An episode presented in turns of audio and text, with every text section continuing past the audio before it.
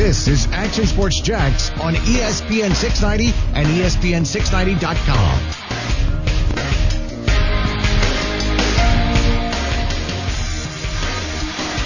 Hey, welcome in, everybody, from Mandarin, San Jose Boulevard, Jumpin' Jack's House of Food once again as we are on location.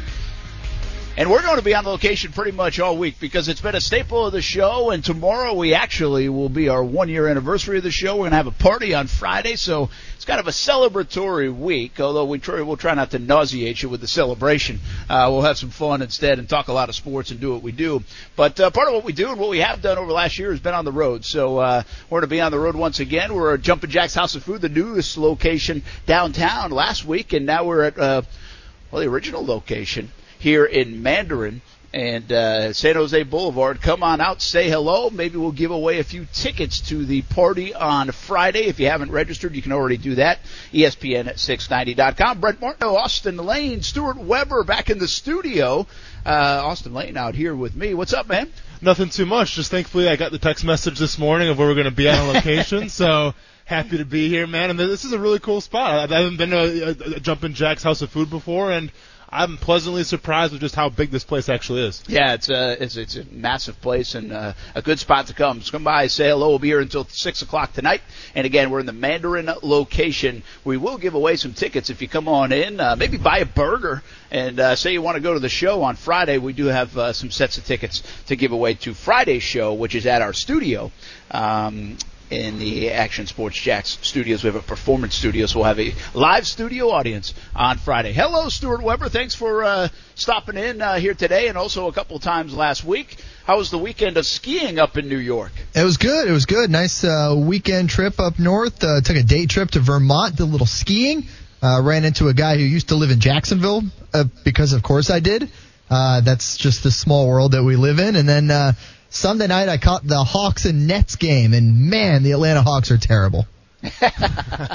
uh, this just in, right? This uh, just they, in. they are terrible. And I feel like we're having a roll call here, but we want to make sure everybody's present because, quite frankly, I was having a few issues uh, with our on location equipment.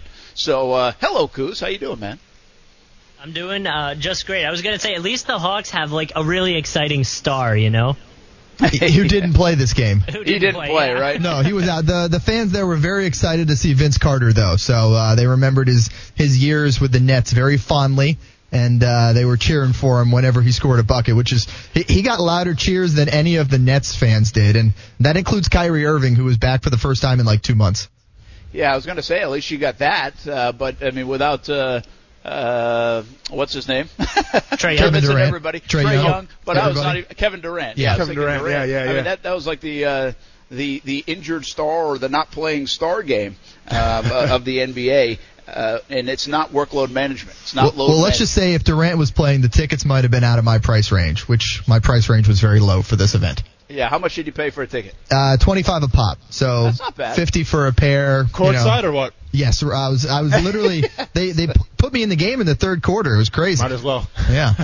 Uh, yeah, well, we may do the same in April. We might go to the Staples Center and watch the Lakers play. I Yeah. don't think they'll be 25 bucks a pop. No, those would be a pretty hot ticket, I think. But it will depend on how much they are, whether we go or not. I can tell you that. Well, I got mine on will hit you. StubHub like five minutes before the game for 25 bucks. So Yeah, that's what we might have to do the same. shout out to the worst team in the NBA being in Brooklyn while I was there.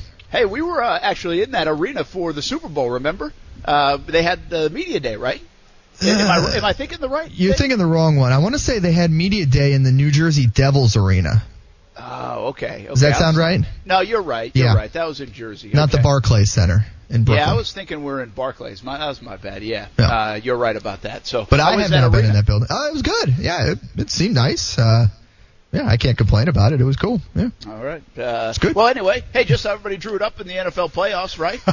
yeah, Tennessee without a Titans doubt. in the AFC Championship game, 24 to nothing, and 51 to 31 for Kansas City. Oh. Green Bay, not a surprise. We kind of thought that's the way that game would go. 28-23, a good game. Both teams with a chance to win. Both great quarterbacks and uh, really putting on a show. And uh, then the other one um, in the NFC, San Francisco looks like just that good of a team right now. That one did not surprise me, to be honest with you. That was the one I thought was going. I actually thought might be a blowout. It's San Francisco. Just be, I think I said it last week. Minnesota coming off the high of beating New Orleans, which is almost like beating one of the best teams in the NFL. I mean, if you still look on paper, I think you can argue the Saints had the best team on paper. Sure. Uh, but to see what happened again this the NFL is so wacky. And here's my advice, okay? Don't bet on the NFL. All right? So I'm with my buddy over the weekend. We're up in Asheville. And my buddy is like, he loves to bet. Loves to bet. Now I don't mind uh, gambling a little bit here, but like usually like in a pool or something like that. Um, or if I go to Vegas, I probably put some money on something. Sure. But he loves to bet. So anyway, he's like he's in love with Baltimore. As was And I. he was teasing it, right? So Yeah. it's ten points. He drops it down to four, and uh, he loves the over in San Francisco game, which Yeah. was if he did it, it was like thirty-eight points. okay. Well, meanwhile, I'm like, listen, I think the bet of the day, the bet of the weekend is San Francisco. They were given seven. Sure. So I take them. If you get them down to one point, just it's like a pick 'em game. Heck yeah, do it. right? Absolutely. So what's happening? San Francisco goes up like 27 to 10 with like four minutes to go in the third quarter. Mm-hmm. this is a slam dunk. We didn't even we didn't he didn't bet it by the way. But Okay. I, but I'm like, why didn't you do something? Why didn't Yeah. you put something on it? It ends 27 to 10. That's why you can't gamble. Like the final 19 minutes of that game, nobody scored. Like that never happens. Everybody scores a garbage touchdown at the end when you're down by 17 points. Nobody scored. That game would not have gone over the regular one. Wouldn't even gone over if you teased it down. Do not bet on the NFL. You cannot win if you bet on the NFL. I'm just telling you. That's my PSA.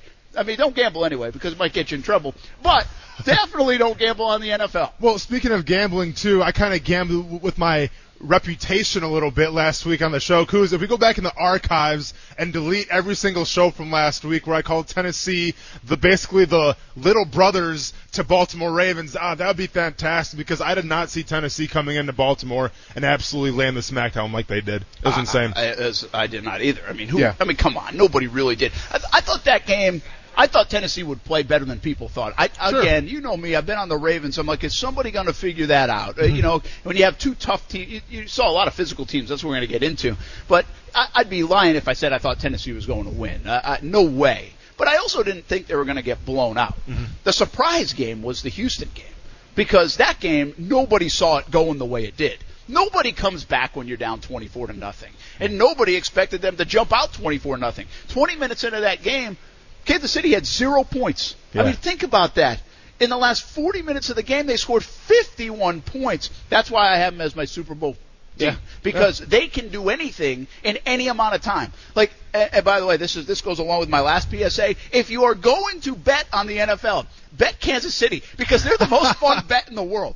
Like they they can have zero points and then five minutes later they've got 28. Sure. That's what happened. Yeah. So I mean, they're the. If I'm going to bet on a team, I'd bet on that team. I think they are going to win the Super Bowl because they get enough stops and they might be unstoppable on offense. Brent, yeah.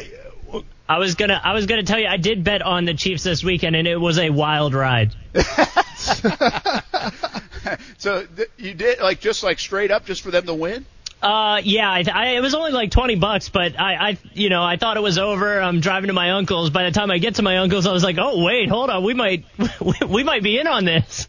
Yeah, that was a like crazy game. And by the way, uh, Kuz, this just in, and I love you, man. But if you bet twenty dollars, that's not really considered gambling. You're not really making much. Well, Kuz, did you listen to me? Because It's good for a little flutter. Why not? It was Oh fun. yeah, I figured I figured Stuart would check in on this. Like Yeah. twenty bucks to Stuart is a lot of money. Hey, Twenty Kuz- bucks. That's like four meals, man. Yeah, yeah, it felt Get that four for four. Hey. That's like five meals. Shoot. Yeah, that's that's five meals when you have buy one get one free. Like you go Yes, sir. shopping. Kuz, I, I could have sworn we had the conversation of weren't you thinking about picking Minnesota beating San Francisco? I was gonna do. We were gonna parlay. And I- remember? yeah, you're gonna parlay, and I told you to do Tennessee instead, and you Yeah. didn't listen to me, did you? I, I, I didn't know. Well, that's fine. I guess you don't like making money. It's all good, dude. Uh, all right, hey, we're up on the video streams as well. I'll tell you what happened on the video streams. I've never heard of this, Stuart. I think you're going to be entertained by this. Oh boy, here we go. Um, it's it's not really that big a thing. I don't think anybody else will be entertained, but I didn't know this could happen. So that's coming up next. Plus, we go away for a little trip. We come home to a special surprise last night when we got into our uh, home. Um, almost had to call out the SWAT team. Should oh. just called me instead, man. I'll tell you I was awake. Uh, not really that big a surprise. I wasn't probably awake either. You would have thought it was, considering we wanted to call out the SWAT team. And uh, yeah, these NFL playoffs. Lamar Jackson. Does it stain their season? Hey, at least they all can go to the Pro Bowl. yeah. all 12 of them. Hey, and I'll tell you what, we, we got to break down what Mike Vrabel did on defense as well because he took something out of Bill Belichick's, you know, his playbook, his little mentor, but he actually turned it around on its head and did something completely different than Bill Belichick. I want to get into that too. All right, and by the way, we got a uh, national championship game tonight. Should be a dandy. Many people say it's easy to pick. I don't think it is. We'll have a little discussion about that. All on the way. We're live at Jumpin' Jack's House of Food. Come say hello. We're at the Mandarin location, San Jose Boulevard, and live on ESPN 690.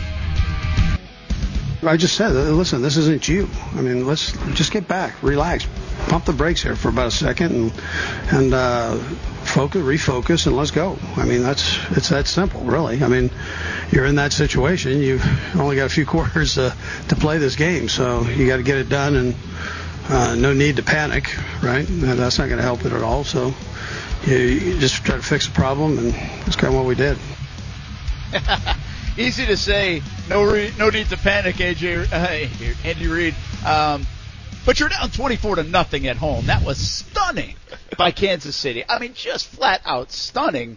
And yet, I did say it was 21 nothing. I said to Ty because we were driving back from Asheville, Yep. and I said we're listening to the game, and I was like, hey, really, all they have to do, and think about it like this. I know it sounds like a huge hill to climb, but when Kansas City's offense, you really just have to win each quarter by seven to get it even. Sure. I mean, for Kansas City, that's not now, it's hard to put it in those terms and play it out, especially the way they were playing versus the way Houston was playing. You'd have to shut down Houston for the most part, which is unlikely considering Kansas City doesn't have the strongest defense in the world. Sure. So there's a lot of things that had to happen.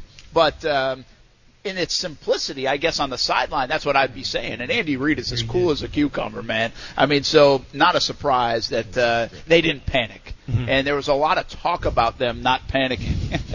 uh, yeah, Submarine Mike with the whiteboard. Uh, nice. He's here Jumping Jack's House of Food.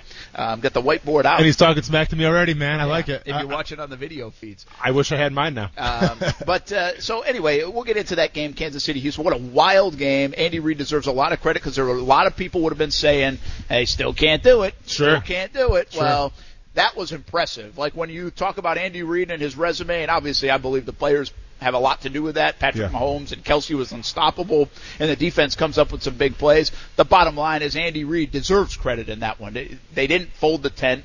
They kept their composure, and that has to stem from the head coach. You've talked about him a lot. You played for him. Yeah. Uh, so we'll talk about that coming up. By the way, there's a huge story in Major League Baseball happening right now. That is the Houston Astros. I, I mean, they what a punishment for the stealing of signs and using the electronics in the video. And we're going to get into it later on. But wow, what a punishment they are facing by Major League Baseball. AJ Hinch, the GM, suspended for a year from Major League Baseball. Got an update for you, Brent. Both have been fired. And I know I was getting to that Wow. part. They both have now been fired, which is so typical, by the way, of organizations. There's always a scapegoat. I've said this a lot, right, when it comes to maybe even the Jags or other people. There's always scapegoats in, in, in professional sports. You know what?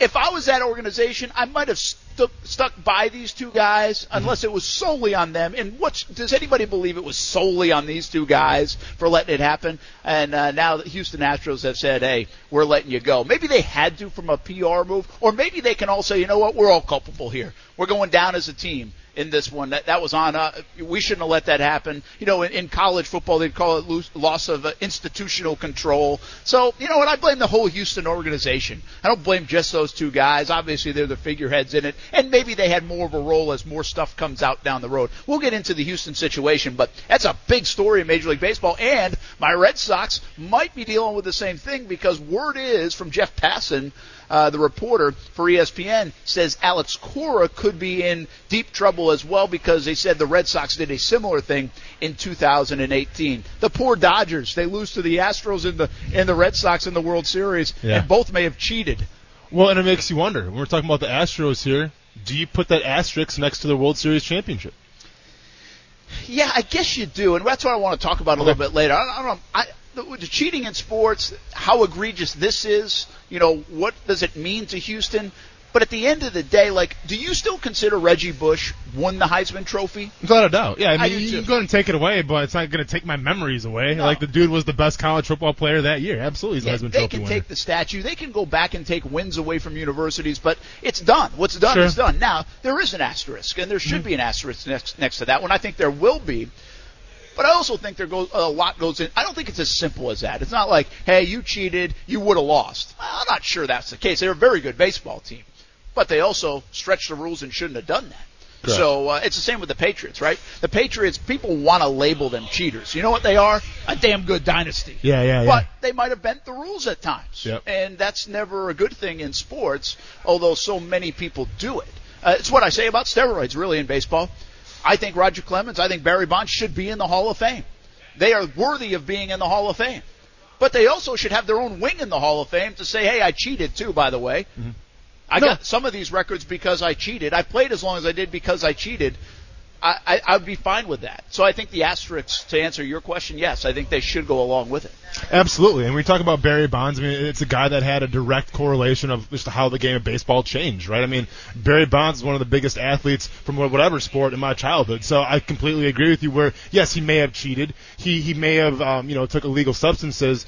But you can't knock the fact that he changed the game of baseball, and for that you should be rewarded. I think. Yeah, we'll get into this a little bit more later. A lot of legs to this one. Uh, Sure. What's happening in Major League Baseball and now the ramifications of it.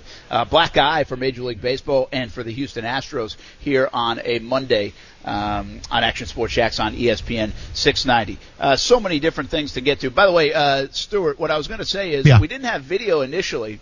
Because apparently I didn't know on these little units that we use for TV and we do with the radio show on the road that like our Washington D.C. bureau was using the same one somehow. I didn't know that could even happen.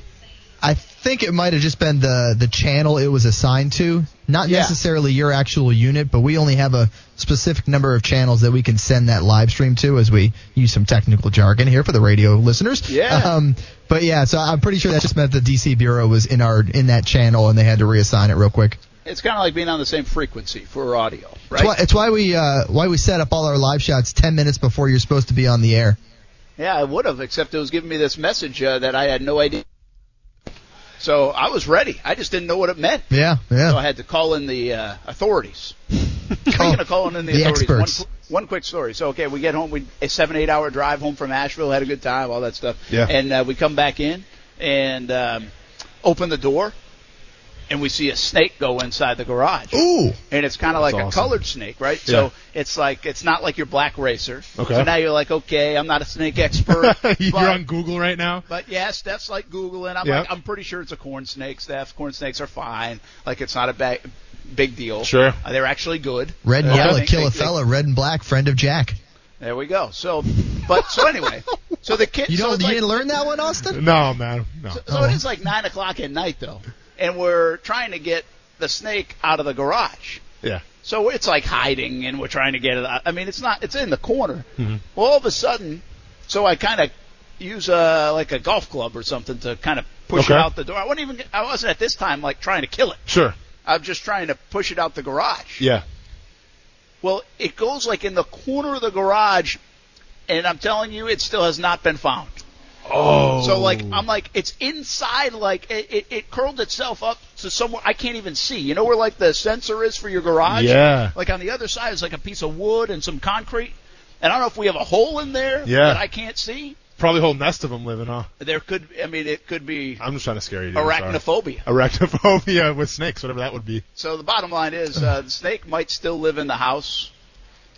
But I managed to sleep okay yesterday. I mean, I was gonna say, dude, like you could give me a call. But I don't really mess around with snakes too much. Now, if it was a cat problem, you know who to call. But snakes is a different story. Um, yeah, I can't help you out there, man. So my neighbors know, like I'm not, I don't take care of any of this stuff, right? Yep. Usually I'm not at, at home when this stuff happens, and uh, so Mr. Calvin, who lives down the way, he comes and takes care of a lot of this kind of stuff. Like Mr. Calvin, home. yeah, for sure. Yep. So anyway, the girls are texting. Uh, uh, Kaylee's texting, and my mom's like, "Hey, what can you do? Can you come down here and figure this thing out?" I'm like, "Hey, hey, I'm here right here with a golf club. I can do this." but I failed. I didn't get the snake out. Then he told me there's like this sticky thing that he puts in the corner of the garage. Yeah. Because eventually the the snake will attach itself to the the sticky whatever. okay. Is it a stick? And nah, it's not a stick. I don't know. It might be. I don't know what it is, but I guess you can buy it. Never heard of it. okay. But then So you then gotta, it you gotta, you gotta sticks itself unpeel it to though, though. You gotta take the snake off it. Well, Yeah, you just eventually, throw the but at stick in the yard and it But does at least itself. it's there. Yeah, at least it's there. Is that what it is, Stuart? A sticky stick? I don't. I don't know. Uh, ophidiophobia, by the way, uh, fear of snakes. Oh, it's on? Videophobia? Yeah, What's arachnophobia? Arachnophobia was that's spiders, man. spiders. Oh, that was Spider. Yeah, it was Yeah. a good movie. John Goodman, Um, I think. Yeah, that was. I don't know about a good movie. Oh, Um, Brent, That would give you scared, scared the crap out of me when I was a kid. Yeah, it, it did its purpose to me. But anyway, uh, last part about the snake. So we get home uh, this morning. We went and uh, got a little workout in. Come back, and I'm telling you, we opened that garage like we were Oh. carrying Yeah, yeah, be careful, man. F-16s You gotta be and careful. ready to go to battle with this corn snake. We're like, it's like there were ten of them that were going to jump out Oh, of the for garage. sure, We were ready, for man. sure. I mean, it was like we were the SWAT team Yeah. today coming back, especially because we felt a little tougher after the workout, maybe. But uh, anyway, no idea what a snake is. It's just a corn snake. Can't be too bad. Um, I guess. All right, hey, quick. Uh, let's talk sports. Uh, quick reaction to John DiFilippo. Were you surprised? Um, and what do you think it means? Well, so they reported it saying that they've mutually parted, Mutually right? agreed. And I've been very adamant about this, saying that I think John DiFilippo is a Nick Foles guy, right? He was the guy that brought Nick Foles into Jacksonville. They had a relationship. They've won a Super Bowl together. Anytime you do that, you have some kind of relationship. You have some kind of bond. And I think this had a lot to do with the Jaguars, I think, at least choosing to go with Gardner Minshew going forward, and John DiFilippo not really, you know, vibing with that, wanting Nick Foles to be the starter, and him wanting to leave. Well, that's a great thought, and and that's kind of where everybody's heads at right now. See, I think mutually agreed is a nice way. Like when you're about to get fired, sometimes they'll say, "Hey, I'm resigning," Sure. right? Because it looks better. Now, mutually agreed can also mean that. It's like, mm-hmm. hey, we're going to go our different ways here, but we don't want to make it look like this was all your fault. Of course. You know, I mean, it was pretty obvious. They wanted to make it look like it was a lot of Tom Coughlin's fault when they fired him. Mm-hmm. You know, that wasn't the case here. But I think what you just said might be reality too. Was this more of DiFilippo being loyal to his guy and saying, "Hey," because you know how we we both believe they're going forward with Minshew here. I believe it. I, I mean, nobody's come out and said said it, but I think this move also indicates it. Because if they were going to go with Foles, wouldn't you try to keep DiFilippo since they had worked together? This might be DiFilippo saying, "Hey, that's my guy right there, and you're not going with him. I don't want to be a part of this. I love Gardner, nothing against him, but." uh uh, this is wrong. Like you should be going with Nick Foles, and we can't come to an agreement here, and and we're just we feel differently about it. Again, it's not like I hate this guy or love this guy, just that we feel different about the vision going forward, and maybe that's why the mutually parting of ways. Here's what bothers me though about this whole situation. It's the fact that if you're Doug Marrone, if you're Dave Caldwell, you have to win this up and coming season. There, there's no ands, ifs, or doubts about it. And to have another offensive coordinator now that you have to bring in, you have to teach the terminology to the team. You have to have Gardner Minshew relearn some verbiage, relearn a whole other offense. You have to have the wide receivers learn that. Leonard Fournette's got to learn that. And we don't even know what the philosophy is going to be yet. We don't know what the team identity is going to be like. And I just think of such an important year coming up for Doug Marrone and the GM to have another offensive coordinator coming in now. It's just it's horrible timing, and it's in my opinion, I think it's going to be a detriment to the team regardless of who they get because now they're behind the eight ball a little bit. Does this move alone start any other moves that might happen, including Todd Wash, who everybody would like to see go, it seems from the fan base? Um, and does this also signal this wasn't a good move to keep Doug Marrone around? Because now you've got this splintered offensive staff once again, and you're trying to replace with exactly what you just said. Let's get into that part of it. John DiFilippo gone from the Jacksonville Jaguars after one year. Think about this guy. I hope he's been renting and not buying. He was like 10 months in Minnesota gone. He was in Philly before that, obviously a ton of success. Now in Jacksonville, one year gone. I mean, it's the nature of the beast in the NFL, but they have not had success. And where do the Jags go now with OC? And what does it mean? Do you have to get somebody to buy into Minshew or Foles or the combination of both? Uh, very tough situation now here in Jacksonville with the offense. Let's talk more about it. Your thoughts, welcome as well. Star Star 690.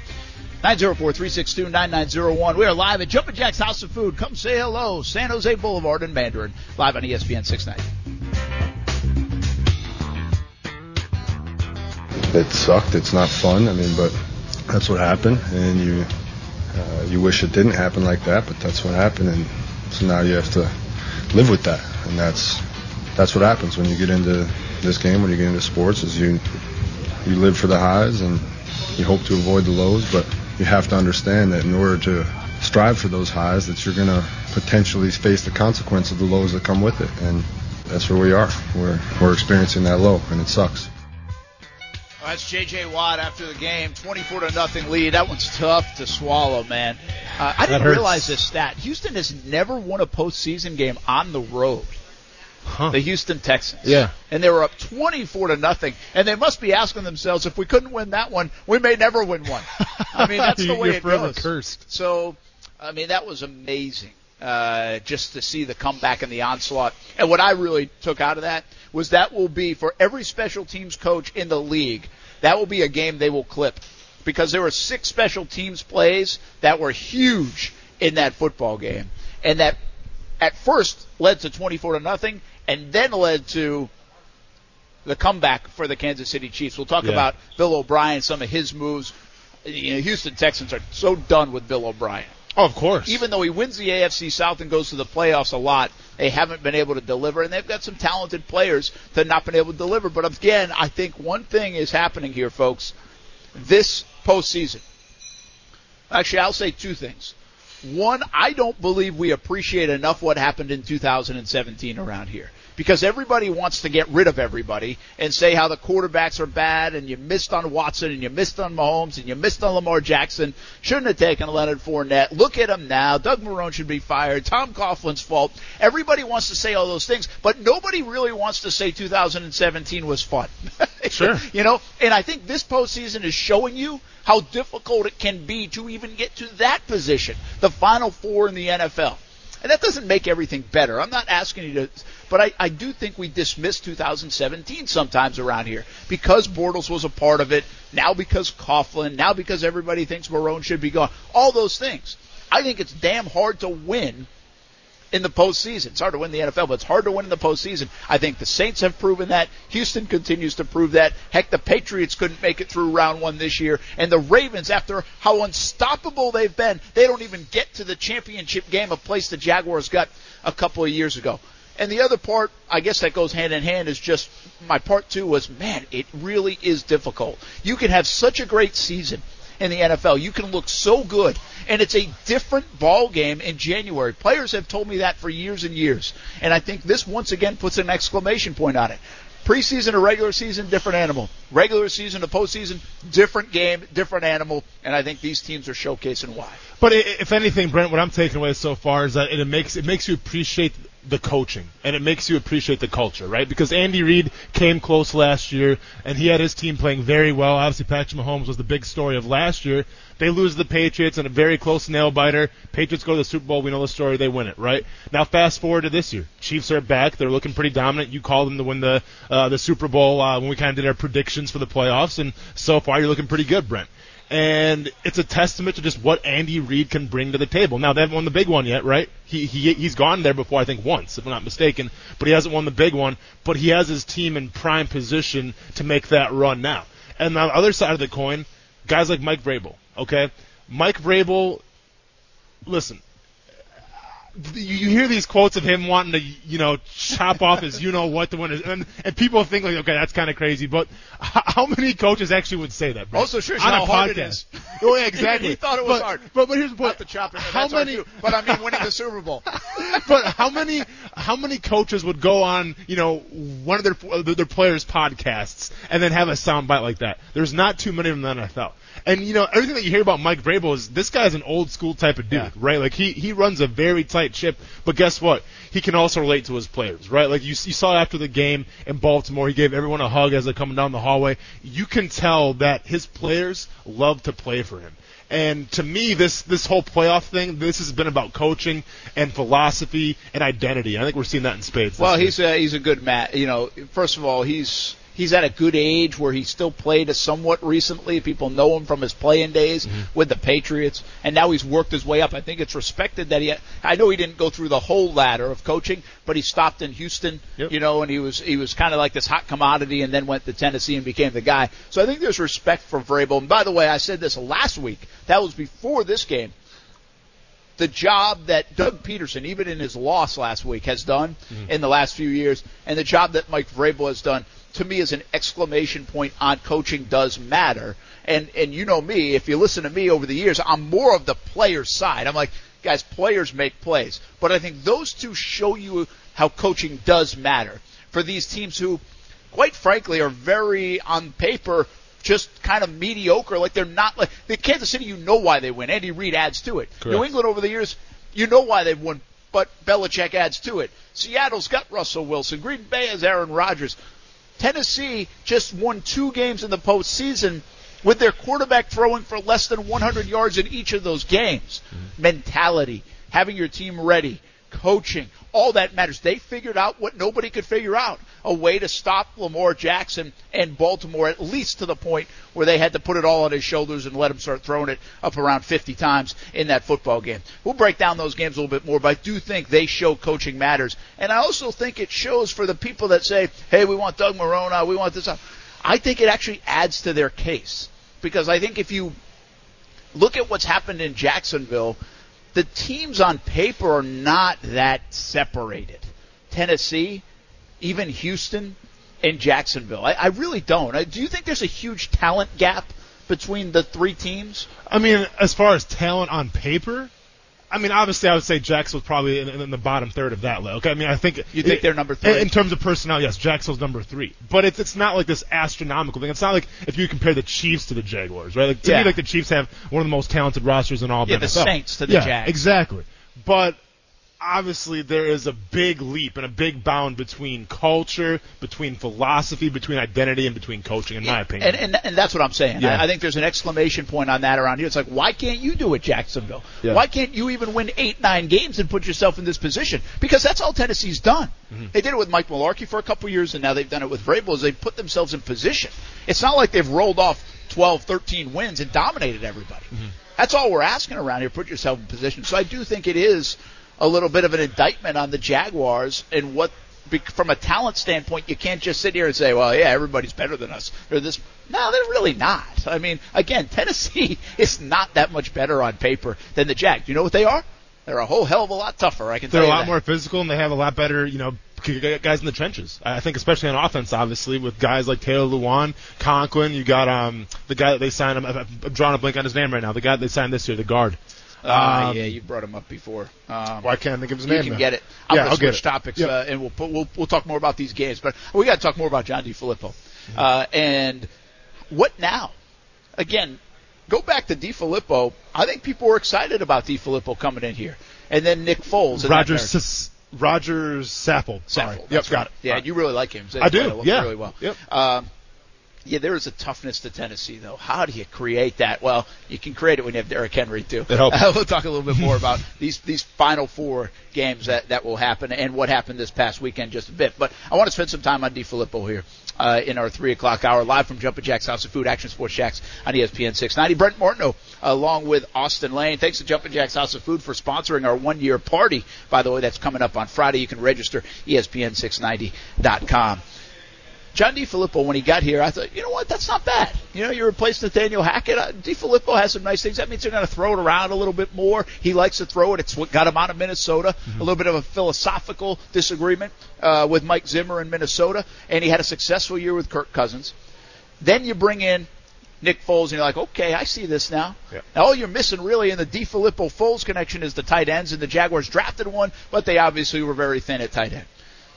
Then I think you need to give. I want to go back to what we said about eight games into this year, and you have to give DeFilippo credit for two things. One, what he did to help Gardner Minshew. I don't know how much he gets credit for that. How much everybody's just like, oh, that was all Gardner. Sure. That's all Gardner, right? Yeah. That's what I love about this topic. Sometimes, like, uh, player does well, that's all the player. Uh, player does bad, well, that was the coach's fault. No, no it's not that. It, that he deserves some credit for helping Gardner Minshew along in a tough spot for the entire football team, but a tough spot for Gardner, tough spot for the offensive coordinator, and obviously a tough part for this offense who had lived through the spring and spring uh, training camp with Nick Foles as the QB and kind of was like, wow, all right, we got Nick Foles. Then all of a sudden they got dealt. Oh no, we have a rookie quarterback, a Yeah. sixth round pick. So I think you have to give him a ton of credit. And if we go back to some of our conversations, first eight games, man, we were like, man, I like Foles. I Oh, like, every single like time- Filippo. Every single time we opened the show, Brent, I, I was giving John DeFilippo props, you know, because to me he was almost like the backup quarterback whisperer. Right when Nick Foles, I'm sorry, when Carson Wentz goes down in Philly, Nick Foles comes in. Nick Foles is not Carson Wentz, okay? And John DeFilippo knew that, so he kind of tailored the offense a little bit to what Nick Foles did well. And guess what? They won a Super Bowl because of it. Same thing, I believe, with Gardner Minshew. Nick Foles goes down. Guess what? Gardner Minshew is not Nick Foles. Some would probably say he's better right now. And I thought John DeFilippo did a, fantastic job, especially early on in Gardner Minshew's career of using those short to intermediate passes, getting Gardner Minshew involved, you know, like with, with, with, the QB rollouts and things like that, using his legs a little bit, and obviously setting up the play action with Leonard Fournette. I thought he did a fantastic job with that. Yeah, I agree with you, man. I, I just think from my naked eyes, it looked a little different. Mm-hmm. People were in motion. It looked like there was some creativity. We hadn't seen a whole lot of that around this decade, this last decade in Jacksonville. We saw some signs, and when it was clicking, everything looked good. But there are other things like, why don't you use Dede Westbrook more? Why don't you do this more? Well, I thought he was doing some of that. Then all of a sudden, everything goes downhill when they go back to Foles. And for some crazy, this, this thing, you know what's amazing? Nathaniel Hackett got fired a couple years ago Again, close friends with Doug Marrone. I thought he actually did a pretty decent job. I was surprised by that firing at the time. But you know where it all went downhill for Nathaniel Hackett, in my opinion, when they were in London against the Philadelphia Eagles and Blake Bortles threw it 30 something times in a row in the yeah. second half. It's not who you 30 are. 30 something times. Who in their right mind would sign up for that? Mm-hmm. Nobody. Blake Bortles wouldn't sign off on that. He'd have to, you'd have to give him a waiver before he would sign up to that. And then this time around, they have Leonard Fournette. And they come out and they have this must-win game against Indianapolis. Foles is coming back. They go down the field. Remember, they take a seven nothing lead. They're like, yes, mm-hmm. this is awesome. It's a tight game at halftime.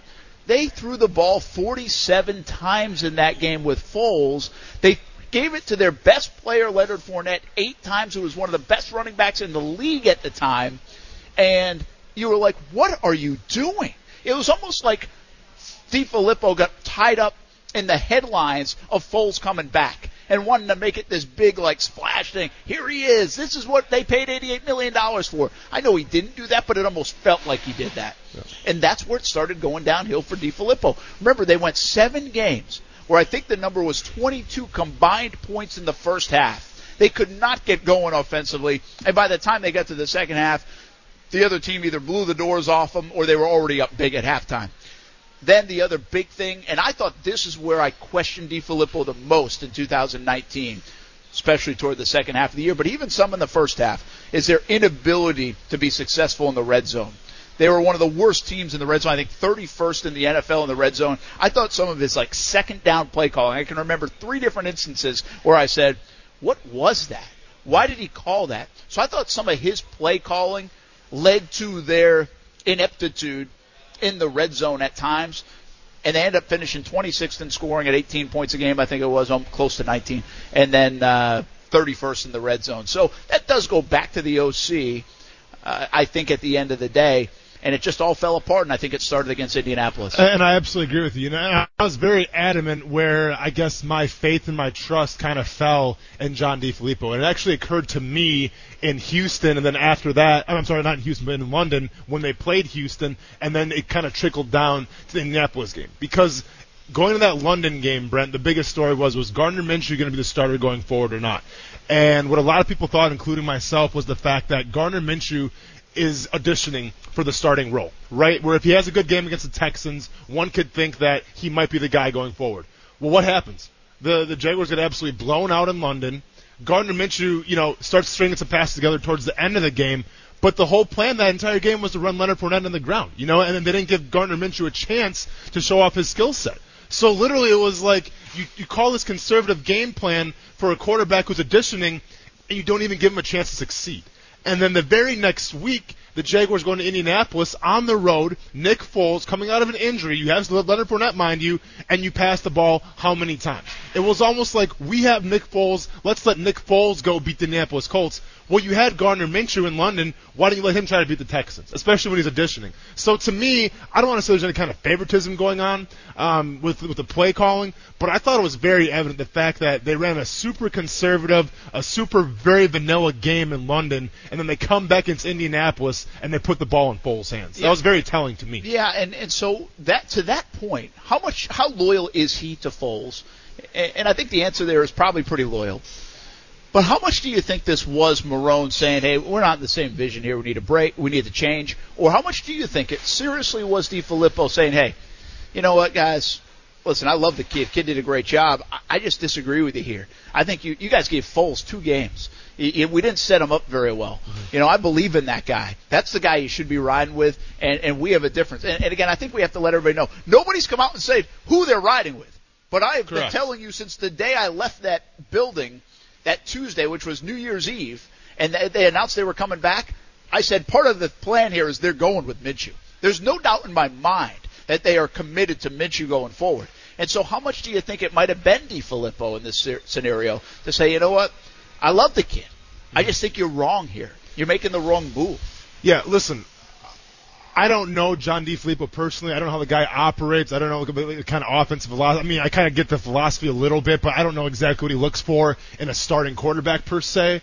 But I have been on teams. I've been on four different teams, and on every single one of those teams, I saw. And I'm not going to snitch on anybody here, but I saw talent that wasn't being cultivated because the guys that were playing, you know, we either uh, a coach's favorite, Yeah. they they were tied to the coach, Relationships. the relationsess, right? There's the, the, there's does politics happen, involved. it happens in every single NFL locker room. Gosh, don't don't get me no wrong. sense. Well, and, millions of dollars on well, and, and here's the thing: it makes zero sense at the end of the day because the most important thing is to what win games. You know, this is a performance-based business. But at the same time, we always see these in coaching hirings. We see these in players where it's like, well, why is he playing? Why is he getting hired? It's all about the relationships to at the end of the day. Now, I'm not saying that John DiFilippo is gone because he wanted Nick Foles to be the starter and maybe he's not going to be. I'm not saying that at all. But I'm also not saying that's not the reason because at the end of the day, relationships are huge, and you want to talk about a bond, a relationship, a correlation between two people. Anytime you win a Super Bowl with a quarterback, you guys are forever tied together. So the fact that I think Gardner Minshew was the guy going forward, I think it would be safe to hedge your bet to say John DiFilippo is not a fan of Gardner Minshew being the starting quarterback next year. Yeah, and that's not a fan of Gardner Minshew, but being the starting guy over Foles. And I Yeah. think that's a again. I think if you ask around the league and you ask an OC to come in here and be like, "Oh, you want to ride with Minshew or Foles?" I think there are more people who would say Foles than people out in Jacksonville want to admit. Sure. And DiFilippo might have been one of those guys. What about Todd Wash? And how seriously could this impact the Jaguars' development of Minshew if he is the guy going forward? That's next on ESPN 690. and we have such a special relationship with our, our fans. Guys who've been other places understand how special it is here. It's just a different uh, connection. We don't have an owner. We have thousands of people who have a piece of paper that's a stock certificate, but people feel like they're invested in what we're doing. And they stuck with us through a couple rough years. Uh, so to walk off the field, being a two seed, where, I mean, let's be honest, I don't know that even our fans felt supremely confident in us, that a lot of the media didn't as well. But to be able to walk off that field again victorious, there's there's no feeling like it Hey, that's Aaron Rodgers talking about the fan base in uh, Green Bay. It's interesting. I heard another soundbite from Rodgers where it, it's not like he called them out, but he basically said, "I don't even know if our fans thought we were going to win this game, be in this position." Yeah. And he said the same about the media, of course, the local media. If the local media doesn't pick uh, pick your you you, you read it um, as a player, but. uh I was a little surprised at that, and then it was interesting to hear this kind of side of him. Sure. I, I might have just heard like eight seconds of something, Yeah. and it was a little bit out of context. But um, but either way, Aaron Rodgers back. You know, Aaron Rodgers being back in the Final Four of this thing. Aaron Rodgers being front and center in the NFL, which it feels like he hasn't been. Like as good as Aaron Rodgers is, it's almost like he says he's under the radar. It's not like he's under the radar, but he certainly hasn't been the face of the NFL. I mean, think about all the different people, right? I mean, you got Mahomes and Lamar Jackson, and you got Brady over the years. Uh, yeah, Drew Brees feels like he's more of a face than, than Aaron Rodgers these days. I'm not saying nobody knows who Aaron Rodgers is, but he certainly doesn't get Russell Wilson. I'll throw in there. I mean, he even though he's people argue talent wise that he might be the best quarterback in the game, and that forget about talent just overall, he might still be the best quarterback in the game. I feel like he's about the eighth quarterback that we talk about. No, you know, and I think that's more of just Green Bay as a team in general, because I do agree with you, and the same can be said for uh, Adams, you know, the wide receiver, De- Davante Adams. And nobody talks about yeah, him. well, Davante Adams last night put on an absolute master Yeah, clinic. of, of how to play the wide receiver position. And guess what? When and he has been he's been hurt a little bit this year. He's missed a couple games, but when he's been in there, he's been their only go-to receiver. Okay, because their two receiver is really non-existent. You know, like they've been rotating guys. You got the, you got Scantling, you got Allison, you got uh, L- Lazard, uh, Jimmy Graham. You know, I was playing the tight end position. all they had really was Davante Adams. So from the perspective of having one, I think one of the best wide receivers in all of NFL, and still having one of the most legit quarterbacks in the entire NFL, nobody talks about him. I agree. Now, has Aaron Jones maybe took away some of that shine? But Aaron Jones is, a, is another guy who no one really seems to talk about. Had a And- monster year. No, and you he- know, if anybody else, had, you know if Saquon, yeah, if Saquon yeah. Barkley had his year, yeah, I know because of fantasy. Yeah, yeah, If, yeah. if Saquon Barkley had his year, Yep. people would be talking about MVP, Mhm. right? If think about another running back, Ezekiel Elliott. Yep. I mean, that's the kind of year Aaron Jones had. He actually had an MVP caliber year. What do you have, like 19 touchdowns or something? Something yeah, crazy. Absolutely. Well, and, I- Good pick I had. Exactly. Good call. You still didn't beat me though on that. It's all right though, man. There's always next year, right? Brent, there's always next year. So I could be any asterisk next to my championships. But when we're talking, we're gonna we're investigating. but when we're talking about the Green Bay Packers, you know, what? I think part of it, and as crazy as this sounds, it just stems from they don't really grab the headlines because there's not a lot of drama that happens in Green Bay. You know, I mean, if you want to go into the preseason a little bit, you know, supposedly Aaron Rodgers had a little bit of problem of, of some of the play calling, of some of the audibles, you know, with uh, Coach LaFleur when he came in. But besides that, th- it's been all quiet on the Western Front. But you know, you have the Minnesota Vikings. You got Stefon Diggs that wants out. Then you have Adam Thielen being the most humble guy while calling out Kirk Cousins. Then you have Kirk Cousins responding, and it seems like every one of these NFL teams that have some kind of turmoil or like the ups and downs. But the Green Bay Packers, and yes, I mean they've had a lot of wins this season, and they've been blown out on the West Coast twice. But nobody seems to talk about it because they just kind of go about their business very quietly. And I think they've done that all season, and now we'll see going into San Francisco, which has been a hard place to play for Aaron Rodgers and also the Packers on the West Coast in general, if they can finally get it together. More uh, NFL talk in just a little bit in terms of the playoffs, but let's stay on the Jaguars for a moment or two. And all right, Gardner Minshew, we feel like they're riding with him. I don't. I will tell you this: I do not like the constant change. You know, I've told you before. I said you couldn't going into the Marrone and Caldwell thing. The only thing worse you could have done is do one or the other. Gone. Mm-hmm. So I think if they were coming back, then bring them both back. If they were going, then get rid of both of them. I think that kind of trying to fit a puzzle piece into things in the NFL is very difficult to do. I think when you have chemistry on your football team, in your front office, and in your coaching staff, I think that's an important deal. And I- it's hard to get, by the way, because, well, like take Minnesota. Stefanski's going to Cleveland. Well, they have to replace him. Well, that's a different story. This was almost a choice to replace. And I, it just, the reason why this sticks out to me, and so much so with the offensive coordinator, is if you look at some of the success of the other players around the league, the Brady's of the world, uh, I would say the Rodgers of the world with McCarthy, Drew Brees, and Sean Payton, what has been the staple? Mostly consistency. They don't like change as great as they are. So if you're a quarterback that's not as good as the greats, how are you supposed to adapt and be successful to change? Blake Bortles had what four offensive coordinators in his time in Jacksonville, Yeah. four in five years. Uh, okay, you might think Blake Bortles is a bad quarterback, and you probably are right, and it's not going to work. It didn't work, and all that stuff. But they sure as heck didn't put him in a position to be successful. And I do believe that was the biggest fault of the Gus Bradley era. If you give me one thing in the Gus Bradley era, the hiring of Jedd Fisch to start it all was the biggest mistake he made. Because what it did is it triggered them firing him half, a year and a half in, and then they had to go get a, another offensive coordinator, even though nobody thought he was going to be there for anything more than a year. I think that ended up being Greg Olson. The Greg Olson thing. Greg didn't want uh, Bortles going out to California. Greg Olson didn't work out. You fire him. He comes back. Nathaniel Hackett takes over. You know, and then Nathaniel Hackett bridges them into the Marrone. You know, it, there's just been this like plug and play. It's not a plug and play position.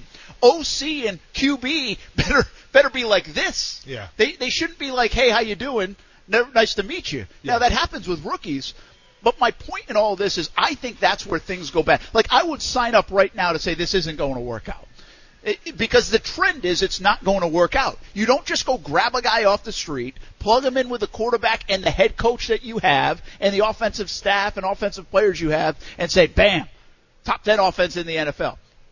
Go look it up. The trends do not point to that being a very successful play. I think this could Well- be a disaster for the Jags having to change out offensive coordinator. But but to be fair though, Ryan Tannehill's benefited from a new change of scenery with a He new has. offensive play, and, and also Aaron Rodgers has now with LaFleur because LaFleur is really calling the plays in Green Bay. Like it, it's his offense that's getting utilized. So you got two teams in the playoffs right now still that are using new offensive coordinators. But my point is, and Can I I agree give you a you here. caveat on Tannehill though? Hit me with it. Uh, one thing about Tannehill is, first of all, he sat. Yeah, right? So sure. he got to he wasn't thrown into that fire, Yeah. and it's almost like they needed Tannehill more than Tannehill needed them. Because Correct, they needed yeah. to change to Mariota, but it's a perfect connection. It actually, they say it in the broadcast on the NFL playoff games. He found the great fit. Why is it so hard to go find a great fit if you're a free agency? Don't you want to find the Mm-hmm. fit? Like that's why we thought Flip and Foles were a good fit, Yeah. and then it didn't materialize. Go ahead. No, so uh, I absolutely agree with you here, though, and, and this is why I was so adamant. Where if you're going to clean house, then you bring somebody in who uh, either at the coordinator position or the head coaching position that is obviously offensive oriented, but it's also a dynamic and as a forward thinker. Because what you, in my opinion, what you would want is a guy to come in and say, all right, we got Gardner Minshew. Here's what I want to do with him. You know, like, I'm excited. This kid is, is like a is like a just clay right now, and I want to mold him into my offense. Well, now you can't do that because you've essentially kept Doug Marrone. You essentially wanted to keep John DeFilippo, John DeFilippo from all indications, and now you're basically just trying to put a band-aid over a ship that's trying to sink, basically. And if you're an offensive coordinator right now, put yourself in their shoes. What offensive coordinator wants to come to Jacksonville wholeheartedly and coach the Jacksonville Jaguars knowing that this year is pretty much make or break, where if you don't do well, you might be out of a job again? So essentially, you're probably going to get the best offensive coordinator uh, at the position just because the resume, what, what you're asking for them to do, is it's not fair to them. So you're going to have to probably go to the bottom of the barrel, scrape somebody in that you probably don't want, just to try to make things work here. That's my point. And it's so you're playing catch up, and you, it, it's it's the cat chasing his tail all the time. Yeah. And, and the Jags are in this position again, and that's where again, if you're a proponent of resetting and get rid of Marrone and, and Caldwell and resetting, this is where you win, because to me they could change the defensive side of the football, and I know that we're going to get into that, but the offensive side, if I've got a little momentum with this young quarterback, and I feel like I want to go all in with him, I want to keep the momentum. And, and this is a smaller part of it, but Milanovich is in the CFL now. So his QB coach and his OC are gone. And again, I think these guys are professionals. I think they can adapt. I think if you're good, you're good. I do believe all that stuff. But at the same time, I can also give you so many times this has not worked. And there is one concrete difference between the good quarterbacks and the bad. And I don't know which one. It's like Belichick or Brady, right? Sure. But the bad quarterbacks usually go through a ton of coaches, mostly because their record isn't good and things aren't good. And the good quarterbacks usually stick through it. I mean, you got a guy like McDaniels who's been up for jobs left and right, and he's still there in New England with Brady.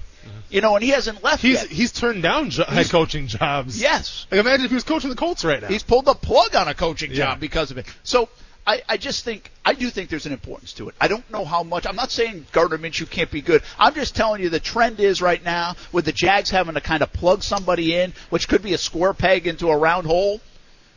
It doesn't look good offensively in 2020 for the Jags. I don't like their chances having to change and get what you just said. Might be someone that's 12th on their list of offensive coordinators, a guy looking for a job. Now there are some guys out there. I just texted Todd Monken, former Jags wide receiver coach, said, "Hey, Sure. come on over, come Yeah. to Jacksonville, man." Yeah. It's a good dude. Uh, but uh, well, you know, we'll see. I mean, the Freddie Kitchens of the world, the what people throwing out like Jason Garrett. Is he going to New York? The Giants? Uh, But you know, see, any of these kind of guys. Here's the problem with Jason Garrett, though. Jason Garrett wouldn't come to Jacksonville unless he knew there's a head coaching gig possibly in the future for him, Well, right? So- okay, but well, Doug I mean, Marrone added those tea leaves up too. It looked like, and it worked out pretty well, no, for but, him. No, but I'm being serious. Okay, so say that you're Jason Garrett. You were the head coach of the Dallas Cowboys last year, and now you're trying to be an offensive coordinator. You think you're going to come into Jacksonville and just uh, aspire to be an offensive coordinator for a couple years? No, you, you're going to try to. And I'm not going to say it's sabotage. I think that's not that's not the case. But you're kind of banking on. You know what? Maybe we do really bad this season. Maybe we, we don't do live up to our standards. The coaches get fired, and maybe I get retained, and now I'm the head coach of the Jacksonville Yeah. Jaguars. I mean, like uh, any, any offensive coordinator with head coach aspirations would be crazy not to think that way. But I think, and and here's the deal. There's a part of me that believes DiFilippo was like that. I think offensive coordinators Yeah. are like that. You know, I think I think especially I think all coaches I mean aspire to be a head coach, But John DiFilippo wasn't a head coach before, though. no, Yeah. I get your point. Yeah. Your point, but but again, I mean, do you think isn't that part of the reason Doug Marrone this might have looked appetizing? Doug Marrone coming down here and being a, a line coach, you know, Yeah, yeah. in Jacksonville, Sure. and having a say and helping out and do the best you can. But maybe this works out down the road that. Hey, if it doesn't work out, I might be up for it. Sure, I mean that, that happens. That's business. Yeah. And you know, once the one part of that is if if a Jason Garrett or somebody like that was thinking that way, they better perform well. So they better do their part because I got to impress people that I might be able to handle this. So um, I, I, I get what you're saying though. I, I by the way, I don't think there's a chance in heck there's like a Jason Garrett coming here. I really don't. I, I think this is going to be. I mean, I don't know who it's going to be. I mean, but I, I mean, I think it does a Todd Monken, does a, a Freddie Kitchens type. I mean, you got to look at the tree of, um, uh, of Doug Marrone a little Yeah. bit and where where some of those things could fall into place. You know, one thought I did have, and I haven't really brought this up a lot. The I haven't brought this up a lot because I really don't uh, know how to, um, uh, I guess, quantify it. But in my view, the star of that coaching staff here in Jacksonville might be Keenan McCardell. Like I feel like he gets a lot out of that group. Mm-hmm. I feel I feel like you've seen growth. Yeah. It's not the way the NFL works. I don't think you're going to see a guy like McCardell go into the offensive coordinator role here in Jacksonville Not, not so quickly, I don't because think. It hasn't happened, right? Yeah. It, comes with. I mean, you got to get the experience sooner or later. No, he's been sure. around the game a lot. Yeah.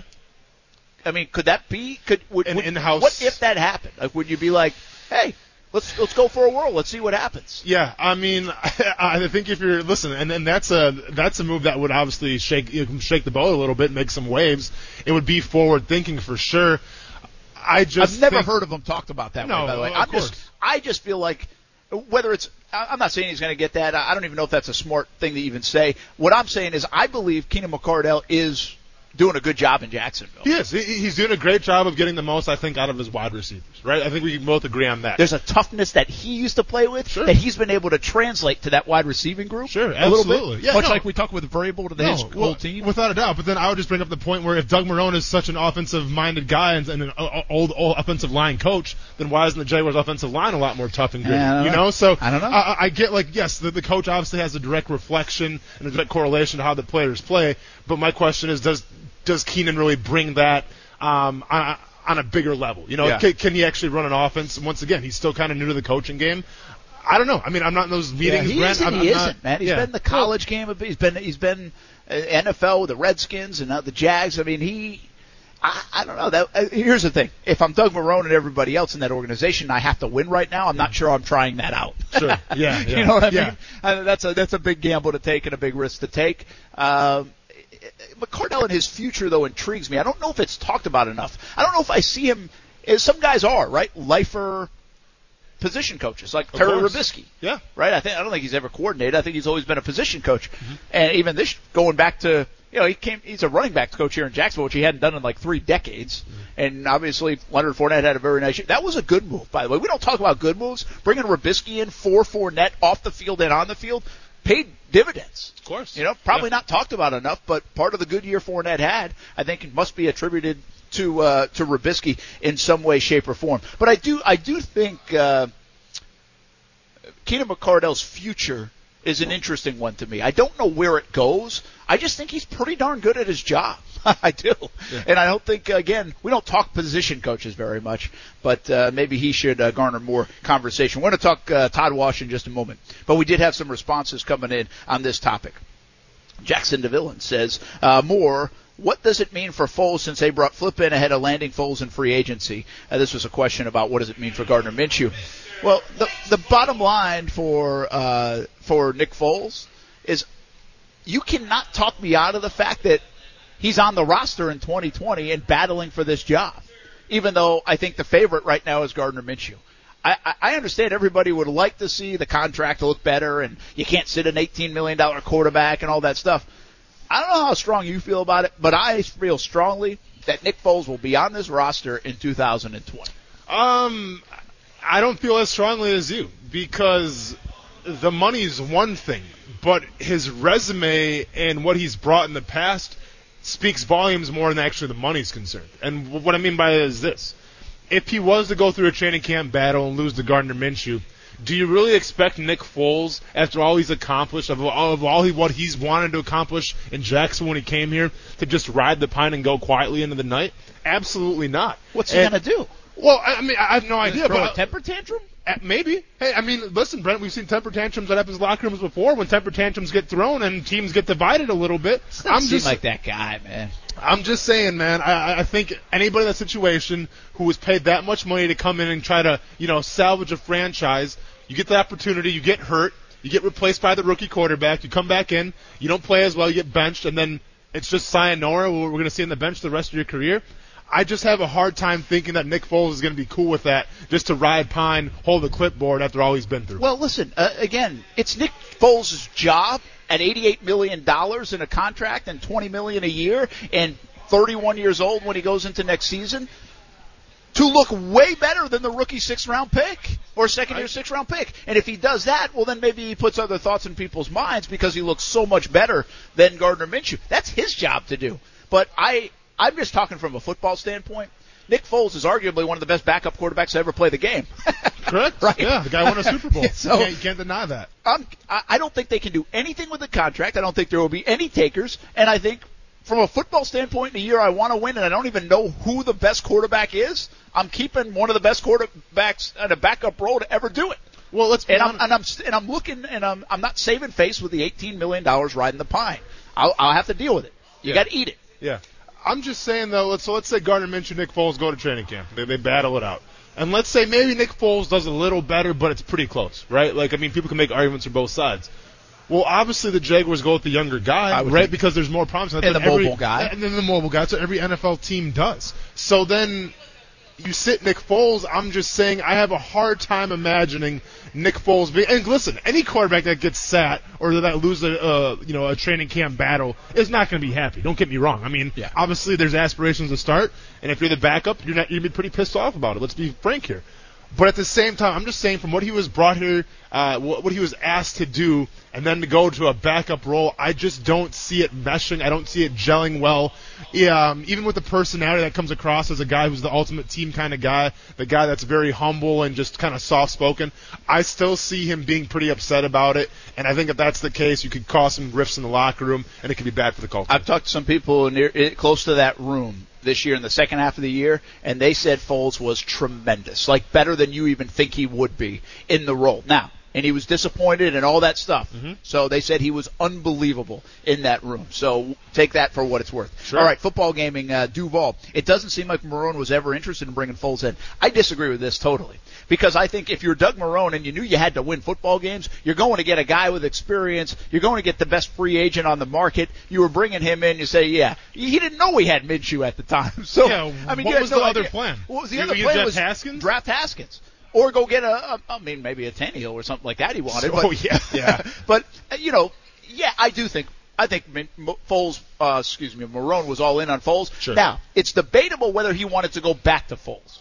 But you know what? That's on Doug. If Doug went back to Foles and he didn't want to go back, that's, that's on him. It's his football team. yeah. So if you wanted to do that and you thought there was too much pressure from above with Coughlin, you know, that's the time where you yell down the hall and say, stay in your office because I'm doing it this way. My job's on the line. This is what I feel strong about. I think Doug Marrone made that move to go back to Foles because he thought it gave him the best chance. I really do, especially coming off uh, Minshew's performance in Oakland, uh, in London. Uh, did somebody think the offense was good enough to keep the OC regardless? Daniel 50 says. Uh, not necessarily, but I thought there were enough glimpses. I mean, do you give some credit to the offensive coordinator for, for Gardner Minshew? I think so. This offense was made for Nick Foles. Minshew had to adapt to it. He gets a ton of the credit, but I think uh, DiFilippo should get some of that credit. And I also think, again, the continuity is important. Uh, whether you liked what they did offensively or not, and again, they faulted in a lot of areas in terms of scoring points in the red zone, but continuity is important. It just depends how you feel about continuity. And lastly, Craig Ross says, when did you ever say during a game, man, that was a great design play? And Craig, this is where I disagree with you, because I gotta be honest with myself here. And I thought there were several times, in fact, I might have even tweeted, that might be one of the best design plays I've seen in Jacksonville. So, I mean, it wasn't every game, it wasn't every series, but I do think the first half of the year, what we talked about near the top of the show, The- we saw some good things from DiFilippo. The, the the one that stands out to me the most, and I forgot what game it was, but it was the game that Minshew came in for Foles in the second half. Who was was that? The Chargers, or I'm I'm, I'm drawing a blank here. What, what game that was? Where Foles got benched in the second half. Yes, it was Chargers. Yep. And it was like yeah, it looked like a whole different game plan. Well, well yeah, it was like a second. Yeah. I mean, I don't know ex- the exact. You know, I mean, you know, it was, it was a while ago, and it was, it was, I've watched a lot of football this season, but they were they were in the red zone um, of the Chargers, and it was that motion play, Yep. and it was uh, I The believe Dede. it was Dede Westbrook, Yep. yeah, and it was it was that He jet went motion, bam, yeah. bam, and then back again. It, it was it was they called it a disco motion. I mean, I just call it jet motion, but it was like a jet motion, and there was some movement in the back. There was some confusion. Dede gets open. Minshew throws a touchdown, and yeah, it, it was all because of the movement of Minshew. Number one to roll out, and number two, it was the confusion in the backfield with Dede Westbrook and that disco motion. To me, that was a play. I was like, wow, I, I haven't really seen that before, Yeah. especially in Jacksonville. Yeah, I agree. Uh, I thought there were more times than that too. Again, I, I feel like I might have tweeted that a few times, which I don't remember tweeting very often in the last Oh, decade 'cause it's- you about their so offense. much, man. You got you, you get so much ammo there. It's it's hard to remember everything that you tweet. That's why I don't tweet that By the way, I set a record the last five days. Tweeted uh, less than I ever have before. Um, by the way, Dan Did it also tell you that? Uh, Dan, uh, no, but Okay. it probably is true. Okay. Uh, Dan uh, Sharman says, "Get over Gardner. He has proven very little so far and has a long way to go." He's good at playground on the fly football, but he's yet to prove the ability to carry out a professional game plan system. Let him earn the position of NFL QB. Well, you know what? Eventually, Dan, they're not going to just hand things over. Uh, they will uh, make him earn it. I mean, you still have, it, this isn't like anoint. You, you don't anoint Minshew. They would have. they're- You anoint top ten draft picks, and you live through it. Like Mitchell Trubisky, they're living through that again. Oh, yeah. They've decided they're living through it, and they're going to find it out. Yeah. You don't anoint six round picks and Gardner Minshew.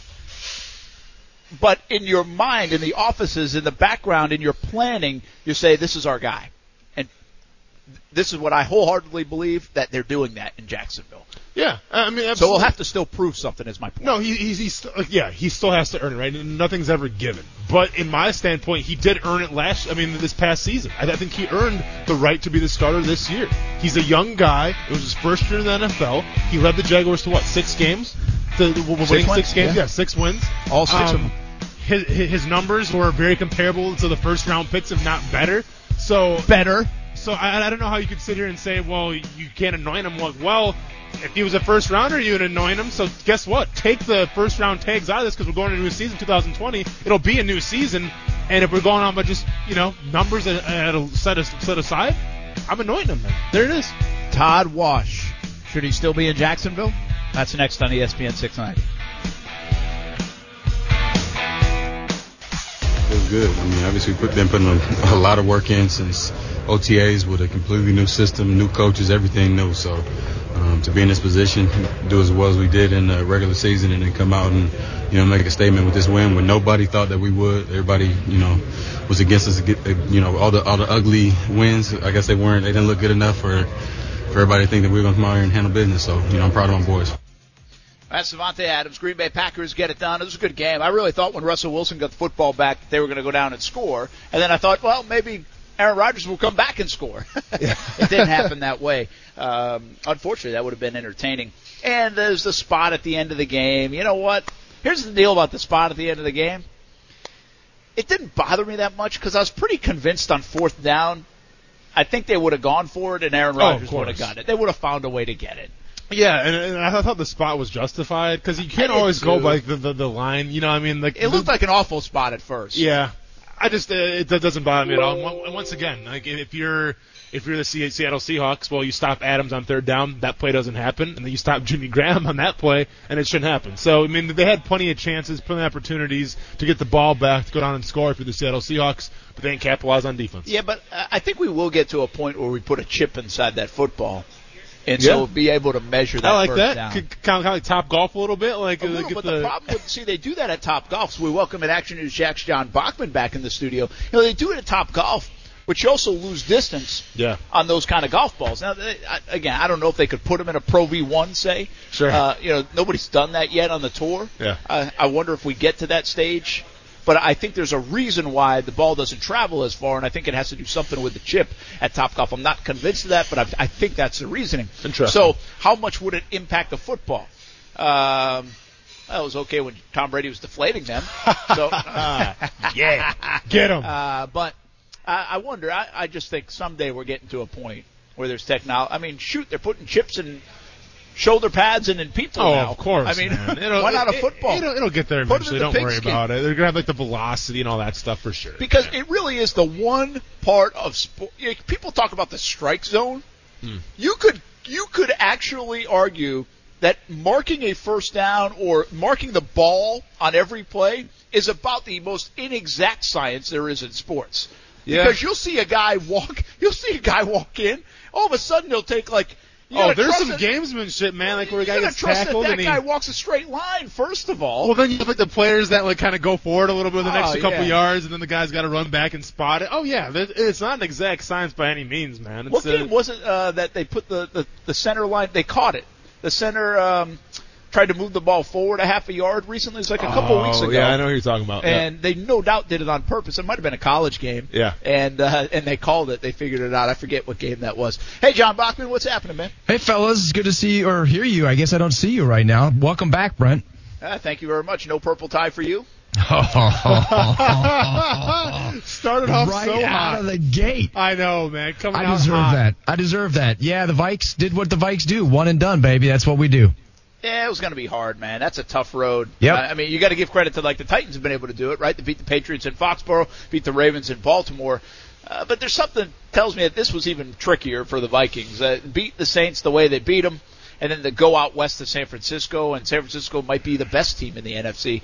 They have to beat. I, I I think that was a long shot to begin with. It, it was. I wasn't really expect. In fact, I wasn't expecting them to win. But it just you. You always uh, you always hold out hope that maybe. I mean, you play the game for a reason, right? And uh, it just didn't happen. So yeah, well, what you'd is what like to see is Cousins wasn't sharp. Though. No. they weren't sharp. No. you know, and so that's But what I would have liked that's to see as because- a Vikings fan, or or it just as I'm not like a Cousins hater. Like I'd like to see him do well, and he got the monkey off his back. But then he goes back out, and I didn't really think he played that well. Would have been Well- nice to see him deliver and play well, even if they did lose. To be fair, though, when San Francisco's only rushing four guys every single play and getting home, and they Yes, have, you know, I they have agree. their entire defense in the back, then playing, the, you know, the coverage and everything. Yeah. it, it's hard for any quarterback and to be their- successful. and their studs were not fully healthy either. Thielen and Diggs were both Yeah. fighting some stuff. So it, I mean, listen, that's those are excuses. They they they they got beat by a much better team. Let's just put it that way. But I think that um, you can't necessarily blame Cousins entirely, although he did not play like he played the the week before for sure. John, John, I'll say this though, man, and if you look at a positive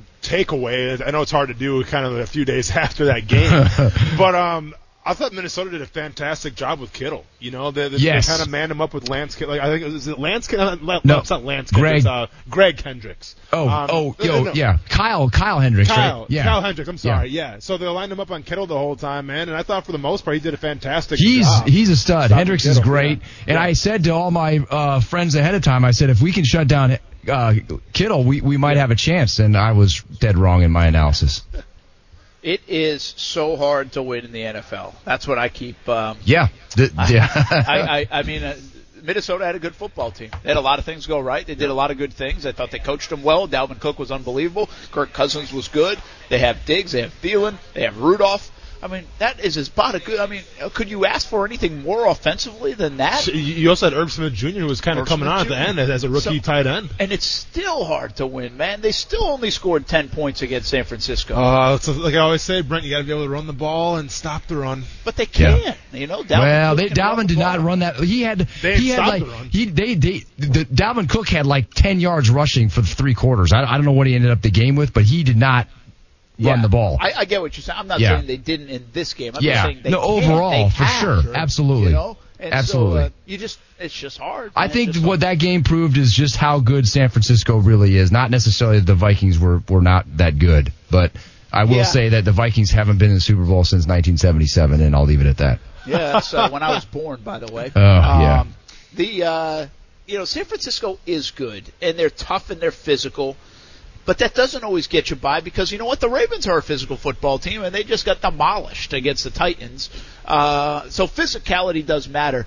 it's interesting. We talked Tannehill. You know, all Jimmy Garoppolo had to do was throw for 130 yards. It's not like he did much more. Right. He threw for 130 yards, and that was it in that football game. You know, Um, you know what it is, guys. It really is, and I think they talked about this on on many of the broadcasts. But it was the key third downs. That's the difference. You know, uh, Garoppolo hit a bunch of third downs. Uh, Tannehill, I think, did as well. Um, it, it's just, and the Chiefs did too. Let's be honest. Those the, the teams that hit those key like third and tens. uh, Packers did as well. Uh, that was the kind of the difference maker, and and I think uh, for the most part, the Vikings, especially, I can speak with authority because I watched that game more closely than the others. Laid an egg on third downs. They got, Yeah. I think they got like, fi- what was it, like six first downs the entire game. I mean, it, w- it might have even been less than that. It was, it was. well, they had under 100 yards for a while. It was so. horrible. It was horrible. Um, Aaron Rodgers again. I think he was like eight to ten on third down yesterday. Yeah, I mean, he was a magician. brilliant. It was crazy. And, And- that's the difference. Yeah, I actually thought Lamar Jackson. That's where he was good. He couldn't do anything on any other downs, but he was good on third downs for a little bit in that football game the other day. All right, John, what All you right. got? I know you got to go soon. What you got? Well, uh, you guys remember seeing online the the video? Actually, last night we had it too. This the, the huge fire that we had on the south side Yeah, of Bay yeah. Meadows, the 295, Yeah, that, the apartment complex. Well, they had 110 firefighters battling that blaze yesterday morning or early Sunday morning. Wow. And um, we're we're doing a little digging now on some of the companies behind that development. Uh, we found some interesting things on at least one of them, so we'll have that coming up. Um, there was a boat that capsized and sank in the bayfront of St. Augustine. Did you see some of that? Uh, that happened uh, this afternoon, actually. see some of those There's some tweets, pictures uh, tweeted out. So uh, we've got the story on that. I believe there were three people on board, and of course everybody's okay, which is the good news. But um, crazy story out of St. Augustine there, and a whole bunch of other stuff. Um, the latest on the Australia fires, um, uh, you know, all the all those good things. So I got one for you. Yeah. Uh, last night uh, in uh, 60 Minutes, right? Yes, They had the guy. yes. I saw. I saw you tweeted about it, and Yeah. I saw the tweet about Jacksonville and the flood. Like Yes. 2050. Basically, the story was like in, by 2050, which 30 years, Yeah. everybody. Uh, some of these big cities, like uh, he said, Honolulu and Miami, and I think uh, I know, LA. Yeah. Jacksonville and Savannah would have like a one in a 100 year kind of flood on an annual basis. That's what the expert was saying. And so, uh, are we? I wanted to poke my head into the meeting today and call Mm. in and say, like, hey, can we, I need more info on that? Should I buy property on the beach? well, we are. We actually, I'm glad you brought that up because uh, we are uh, doing more on that today. Um, we're looking at what the you know who this expert is and what exactly they did to, to study this, and you know th- this is a highly um, controversial issue. There are a lot of folks. Wow, very um, political, right? It is very political. Um, and there are a lot of people on both sides of that issue. So we're gonna we're we're not gonna get into the politics of it so much as just what was said, who said it, and and you know where we are and all of that. But St. Augustine has looked at this this issue very closely um, because they really uh, are are on the the forefront of this because they have been flooding regularly, um, and so they're they're dealing with some of this already. And now you know other cities are are being mentioned. I'm glad you're looking at that. I want to make sure I don't go. I want to my retirement home, John, in in Amelia, uh, Yeah. Sawgrass, or St. Augustine, or should I go to Macclenny? Yeah, right, right. I, I, uh, yes. Uh, well, tune in at five o'clock on Action News Jax, and maybe you'll have a better, uh, better view of that. All right, It's gonna I be a big show for But you, you're It not is. planning on Yeah. retiring until 2050 or 2030, huh? 2050. 2050, 2050, 30 yeah, years. 30 I'd be years. 72. That sounds about right. Okay, all right. That's good. Yeah, That's I, good. I wonder if Austin will still have his beard by then. Man, be great. I, I wonder if I'm going to see you in 30 years, man. Who knows? No, I'm just kidding, dude. You, you know I'm in it for the long haul here. I mean, I'm going Wow. on this fasting diet, just trying to hang around until then. well, more than likely, I still have my beard now. Whether or not I still have my hair, Wait. will be another story. Male pattern baldness is in my family, so I'm hoping um, maybe I'll, I'll have to go with some extensions or something like that, man. But I'm going to cling on to these scraps as long as possible. Brent, you are at the House of Food and you're you're fasting. Yeah, I just started this. Uh, uh, I'm going to do uh, 16 hours fast, eight hours of just nonstop eating. Someone's been listening to the Joe Rogan podcast a little too much, just like me. Wow. I don't know I'm how I feel it. about that. Well, I can do Have it. you I- ever I- have you ever heard of just eating moderately and exercising regularly and just calling it good? Not really. Oh, John, okay. I could. I can give you a PowerPoint presentation tomorrow of why I think it's a good idea. A good idea to fast? Yeah, that's, that's I do it every single day. Uh, all right. Uh, I mean, I, I definitely am aware of this uh, diet Yeah. But I, I just, I, I mean, I'm old fashioned. Just, Oh. you know, if you burn more calories than you consume, you're going to lose weight. Well, it's hard for me to consume too many calories in eight hours. Is the plan? Uh, all right, all right. But you just said you're going to eat like crazy for those eight hours. Well, I was kind of kidding. How much Oh. can you really eat in eight hours? Well, I could eat a lot if you if I, if if weight were not an issue, I could tear it up in eight hours. John, this is actually all a, a ploy here to Brent to get in the best shape of his life. So when you guys race in the 40 yard dash, he beats you. He, you know what? He's got he's got some uh, he's got some work to do on that. Yeah. I'm just I mean I don't want to talk too much smack, but Well, you, you, I- you had no problem doing that when he wasn't here. well. Hey, that's not true. I, I, I, I was respectful. I was respectful. I just, I just answered that it with a factual answer. You said, "Could you beat Brent?" I said, "Yes." Mm-hmm. He, he was Probably he definitely could beat me in the long runs. He runs like a couple miles a day, Sure. few miles a day. But Brent, you're, you're a baseball player, man. I'm talking sprinting here. 40 I'm probably yard going to dash. beat him. He's old, man. I, Wow. I like your style, than Brent. me. I like your style, man. I like, I like the style. trash give me a- talking. How, Give how- me a week on this fasting diet. A week? Kick your butt. right, so you're saying that next Monday we're doing it in the parking lot, a 40 yard dash? Uh, sure. Okay. Well, well, if it's gonna I'm be a little in. more, I'm no, be in- no, I'm no, be in Mobile, Alabama. no. I'm, I'm, I'm the promoter here. Remember, me, and Marcella are the main event. You guys can be the undercard if you want, but it has to be after my fight. So give it about a month or so. Okay, John. a month. Well, I'll, you name the time and place, I'll beat Brent. That's the bottom line. All right, are we running in suits and dress shoes? Gotta be. Absolutely. Let's do it. All right. do uh, it. and what, you're not going to make it on TV if you don't get out of there. So I uh, gotta go, We'll see yeah. you tonight. Okay, CBS guys. 47, Thanks. Fox 35 until 7 o'clock. Uh, check us out on the sports side as well. Uh, Mike Bursch, Nika Hughes, John Bachman.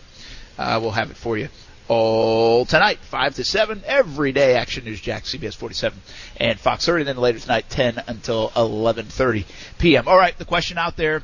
When uh, John DiFilippo, everybody's like, "Yeah, whatever about John DiFilippo. Is Todd Wash still have a job?" Sure. Will yeah. Todd Wash still be here in 30 years? I guess is what fans Oh, want to know. yeah. Uh, yeah. What do you, you know? Give me. Um, I, I understand why everybody wants Todd Wash out. Yep. Right? They they're mad at this defense. The game's over. 200 yards rushing. They're a little bit tired. I, I've never seen this from a fan base, but this is reality. Is they're tired of the scheme. They're, they're fatigued on the scheme. Correct. And, and the scheme has worked around the league. It, it has. Mm-hmm. You know, and, Yeah. and some people tweak it here or there, but the bottom line There's is wrinkles. it, there's ha- there's been success. San Francisco's the latest example, and I know you kind of there's there's it's not just that, but the bottom line is the scheme has been successful here in Jacksonville um, to record proportions in 17 and 18 still a top five defense, even though it didn't really feel like it. Yeah. And then last year, man, it was really bad. It was an eyesore at times, and the talent had gone away on top of that. So I get it, and I'm not trying to defend it. Uh, I guess I'm a little bit surprised that that wasn't the first move. I thought that move might happen maybe with a couple weeks to go in the season Yeah. when they were giving up all the rushing yards. So what does happen? Should Marrone find a new scheme, find a new defensive coordinator? Is it a similar situation with DiFilippo where it's continuity is probably best going into what could be their final year here in Jacksonville? How do you feel about it? So regardless of whether Todd Wash stays or not, you have to adapt and you have to find a new scheme immediately. Because if you want to compare it to the San Francisco 49ers, listen, I, I broke down the wide nine already, but that was predicated, Brent, on two players.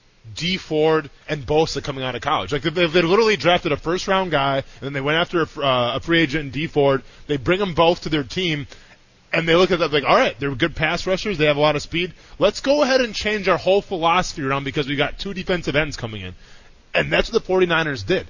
Well, now you have guys like Yannick Ngakoue. You have a game changer like Josh Allen. To me, why wouldn't you change your philosophy around and cater to those guys? But instead, you have Yannick Ngakoue on the field at, at one point in the game, and then you have Josh Allen on the field at a different point in the game when you're in your base packages. So I'm a fan of you know adapting, obviously. And if Todd Wash is stuck in his ways, if Myles Jack's going to be the Mike linebacker, if they're going to run that you know the standard defense that they've been running the past three or four years now, then no, I, I me personally, I wouldn't want to see Todd Wash come back because we've seen it. The teams are getting hip to the game now, Brent. You know, like every single year, you have to reinvent yourself not only on offense but also on defense. And teams have got hip to what the Jacksonville Jaguars bring to the table. Now I understand the linebacking core, right? I mean let's be honest here. A lot of linebackers towards the end of the season for the Jaguars probably wouldn't start in a lot of places in the NFL. Okay, and that has a lot to do with it um, going forward.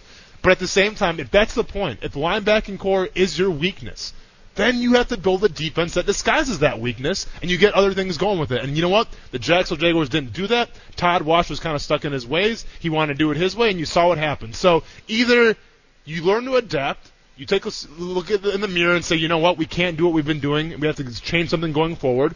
Or you get somebody in, uh, uh, you know, as a defensive coordinator who can adapt, who can change, because you got a lot of special p- players on that defense, but you're not using them to the best of their abilities. Well, it, you know, linebackers is the key to this defense because it's it's not just your typical linebacker. You need an athletic linebacker uh, with this scheme. I mean, if, whether it's Deion Jones or Myles Jack and Telvin Smith when they were playing well, uh, whether it's what they have in San Francisco, what they with Bobby Wagner in Seattle, Yeah. you know, you, you do need it, and and so it's a key. And when they got ripped apart and gutted at the linebacker position, on top of that, I don't think Myles Jack was playing very well. All those things certainly didn't help.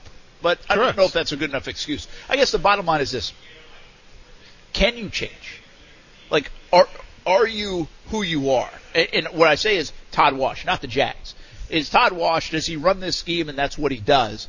Or can he adapt and say, hey, we're going to switch to run a 3-4, or we're going to do the, the wide nine, or we're going to do whatever, we're going to mix it up. You know, whatever it might be, I'm asking you, can you keep the defensive coordinator and he change to adapt to these players, or is that who he is? And if if if he's got that's who he is, you either got to get rid of him or you're staying in the same similar scheme. I'm gonna be honest. If you couldn't do it this past season with Josh Allen coming in, and like, I get it. We didn't know what Josh Allen was gonna be, but you had his college numbers to go off of. You had the film. You knew the guy was gonna be a freak in nature, at least athletically and physically. Now you didn't know how it was gonna translate to the pro game, but guess what? The guy is in the running for defensive player rookie of the, uh, of the year. Um, Bosa obviously will probably take that title. So if you knew you had a special guy like that coming in, then why wouldn't you adapt right away to try to benefit him? And you didn't. So I think if you can't adapt and change things this past season, well then why would why the heck would you do it? Why would your ego allow you to do it this up and coming season? Now, uh, do you buy? Uh, I've heard this a couple of times uh, from folks in, in, in the building. The fact that Ngakoue was out for a couple of weeks and and holding out prevented them from trying to change things, do some things with him, that hybrid nature, whatever it might have been. I'm, I'm Yeah. not saying a, a clean change. They would have done that back in April. Absolutely. But just saying they didn't. Do, do you buy that? Did, No. Were they trying to do some stuff and that prevented them? Because I'm not. I'm not sure I'm a big buyer on that. I, I feel like whatever they were trying to do, I mean, it couldn't have been that difficult conceptually, Listen, could it? listen, we're we're defensive players, okay? Uh, I'm not going to insult and say we're not the brightest crayons in the box, but we but but we play off more of emotion. We we play off reaction as opposed to scheming and philosophies and all this stuff, kind of like the offensive does. Just look at the playbooks. The offensive playbook is four to five times as big as a defensive player's playbook, and that, there's a reason for that. So if you want to use Yannick Ngakoue as a scapegoat and as an excuse saying, well, he wasn't in camp, we had a defense all built around him, but he wasn't here, so we couldn't teach it to him. Oh, really? Then go ahead and photocopy those plays and send it to him. You know, go I'm, go. I'm not trying to put words in Todd Watt. No, I'm not saying sure. that's what I heard. I'm just Yeah. saying there's there's been some talk of that kind of thing in the Yeah. building. So I'm, I just want to make it Yeah. clear. It's Uh, not him saying that. No, okay, exactly. But all you got to do is either send him a text message, send him a photocopy, wh- whatever people are doing, send him an email. But you can easily purvey that information to him, and even though he's not getting the on the field reps, he can still go through the terminology. He can still go through where he lines up, and by the time he gets back to training camp, gets back to the regular season, he's ready to go. Yeah, I think Simple I said this to you a couple of weeks ago too. I remember on the field in the scrimmage, we had asked when Yannick was. He's like, "Oh, he'll be fine. He's a smart guy. He knows Sure. everything. He can almost teach the stuff to everybody in the room." So that's why I don't really buy that that much. Uh, that's a lot of hindsight, changing things, and and that would have been a wrinkle here or there. I agree with you. Uh, you know, you either got to go all in on it and change it. The other thing I think we've learned in this postseason is you do have to get tougher. Yeah, well, toughness, physicality wins. And again, I'm not saying guys are soft. There's a difference there. But I'm just telling you the MO of this team, this defense, is not like, oh, this is one tough as nails defense, man. This is the Chicago Bears. This is this is no, that's not. It's fast playmaking defense Yeah. with a lot of good athletes. And that's okay. But when do you throw tough in there? You got to get that identity. Uh, to be at least physical. Because I'll tell you this, the other stuff might work in the regular season, but it's showcasing that you better be tough as nails in the postseason if you want to win football. Games. Well, it's that, and also it showcases in the playoffs as well your ability to adapt a little bit. Mike Vrabel did a great job to beat Yeah. the Baltimore Ravens. A, really a Rubik's cube that no one's been able to figure out before. Mike Vrabel figured Well, it out. that speaks to the Patriots' way a little bit of getting players that have IQ, good Yeah. football IQ, so you can adapt week by week if needed. Mm-hmm. If you don't have that kind of smarts on your defense, then it's harder to do that from a coaching perspective. That's not a strength of yours. So that might be something the Jaguars need to target free agency from a veteran standpoint, also the draft a little bit, get those high IQ guys. And again, it's anytime you say, I feel like I just called the, the Jaguars defense to a man soft and dumb. Yeah. I'm not meaning to say that. That's not what I'm trying No, I- to I- I understand. But as Yeah. a whole, it might not be tough enough or smart enough. Yeah. As a whole, to be able to do some of the things other teams are doing. Let's talk a little more in the NFL. Plus, we got the college national championship game to talk about as well. We're live from Jumpin' Jack's House of Food on ESPN 690. Patrick, you talk about the fans and how important they were. There was one fan who's now going viral. He left when you guys were down 24 nothing because he said it was in the best interest of the team. what would you say to that fan? Uh, watch the next game at home. Good answer, Patrick Mahomes. Good like it. answer. Patrick Mahomes and the Chiefs. Wow, that was fun. If you missed my PSA earlier in the show, that was don't gamble on the NFL. You can't win. But if you are going to gamble and make that mistake, you might want to gamble with the Kansas City Chiefs because they can they can come in uh, big time for you.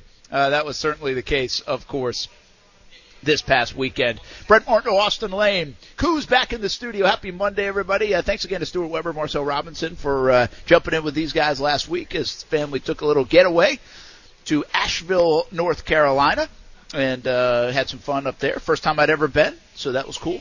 Um, it was fun, you know, but can I do I dare say that Asheville was a shade overrated? Oh wow! Shade. I'm not saying I did. Apologies to our all our Asheville, No, we North had, we had a good time. It was good. Here's the thing: we might have made it that way. Okay. Because my best friend from home, Yep. his wife and his daughter, five years old, came down, so we all stayed in the house together, Mhm. and so it, that was it was awesome. We had a great time. Sure. Um, and we don't usually get to spend that much time together, so that was a lot of fun. But uh, we also had the kids with us, so I don't really think it's like the prime spot to bring. I mean, Well, they're yeah, for their well- breweries, man, well, yeah, you- places like that. So you aren't going to take your kids to the, the craft breweries. well, you know? I mean, we You did could, like you did some of that, Yeah. but you didn't like sit there all night and go bar hopping and that For kind of stuff with it. Yeah. So a little bit was our was our fault in that sense. Yep. Um, so I get it, but I, you know what I thought it was more like? I thought it was a little bit more like um, kind of like a village type of feel, like a a small town. It's not really like that. I mean, Mhm. it kind of feels like a normal downtown, uh, good architecture, and Yeah. again, very different. It's, you're not going to find chain places there. I mean, you're getting all these kind of homemade places, craft breweries, and all the different beer in the world you want. Uh, I will say this: Sierra Nevada on the way out of town Yeah. brewery. That was a cool place. Cool. And I actually saw more kids at that place than I saw in Asheville for four days because they had like games and stuff, course, and you could man, eat yeah. lunch. So that was really cool. Very family But friendly. There was a lot of good stuff. Uh, well, there are uh, hipsters there. oh yeah, it's, Oh, it's yeah. an eclectic group. I would have fit right in. Huh, So, Brent? like, think about it's kind of like uh, the best way to say this. See, I grew up in, in East Providence, Rhode Sure. Island. Well, near Brown University, there's also a place, uh, RISD, uh, an an art school, Okay. and there's a place called Thayer Street. And so, yeah, it's kind of like it's eclectic, yeah, right? that's a nice way I to think, put it. I think Key West has a little bit of that eclectic kind of feel to it. okay. Does San Francisco have a little bit of that? You been? Uh, I've never been to San Francisco. I mean, have, obviously, so- like Seattle, like Seattle stands out yeah. to me. I so mean, it's like yeah. that. Yeah, It's like that. Cool. But I mean, I, that's fine. Whatever. That Austin, cool. Texas. Oh no, I mean, Yeah. th- th- that's great. I think it makes for the, the best conversations and meeting the, the kind of some cool people. So Yeah, no, I agree. So anyway, it was a good time. But uh, Cool. but I, I I will if I'm being honest, for me, Mhm. like I really wanted to go. Like I was looking for, and I was like, okay, if I'm being honest with myself, it was a great trip yeah. and kind of a good chill out time. But it might have been a shade overrated. Did you do a little hiking or not? No. Okay. See, that's the thing, man. People hike. Yeah. People go to the Biltmore. People go hop around the brews. We didn't do it right. yeah, for sure. no, that's, that's we didn't do it like most people do it. But I'll also say, I'm just saying, like kind of the the town, the downtown, everything Yeah. else. I thought was just a, a little bit.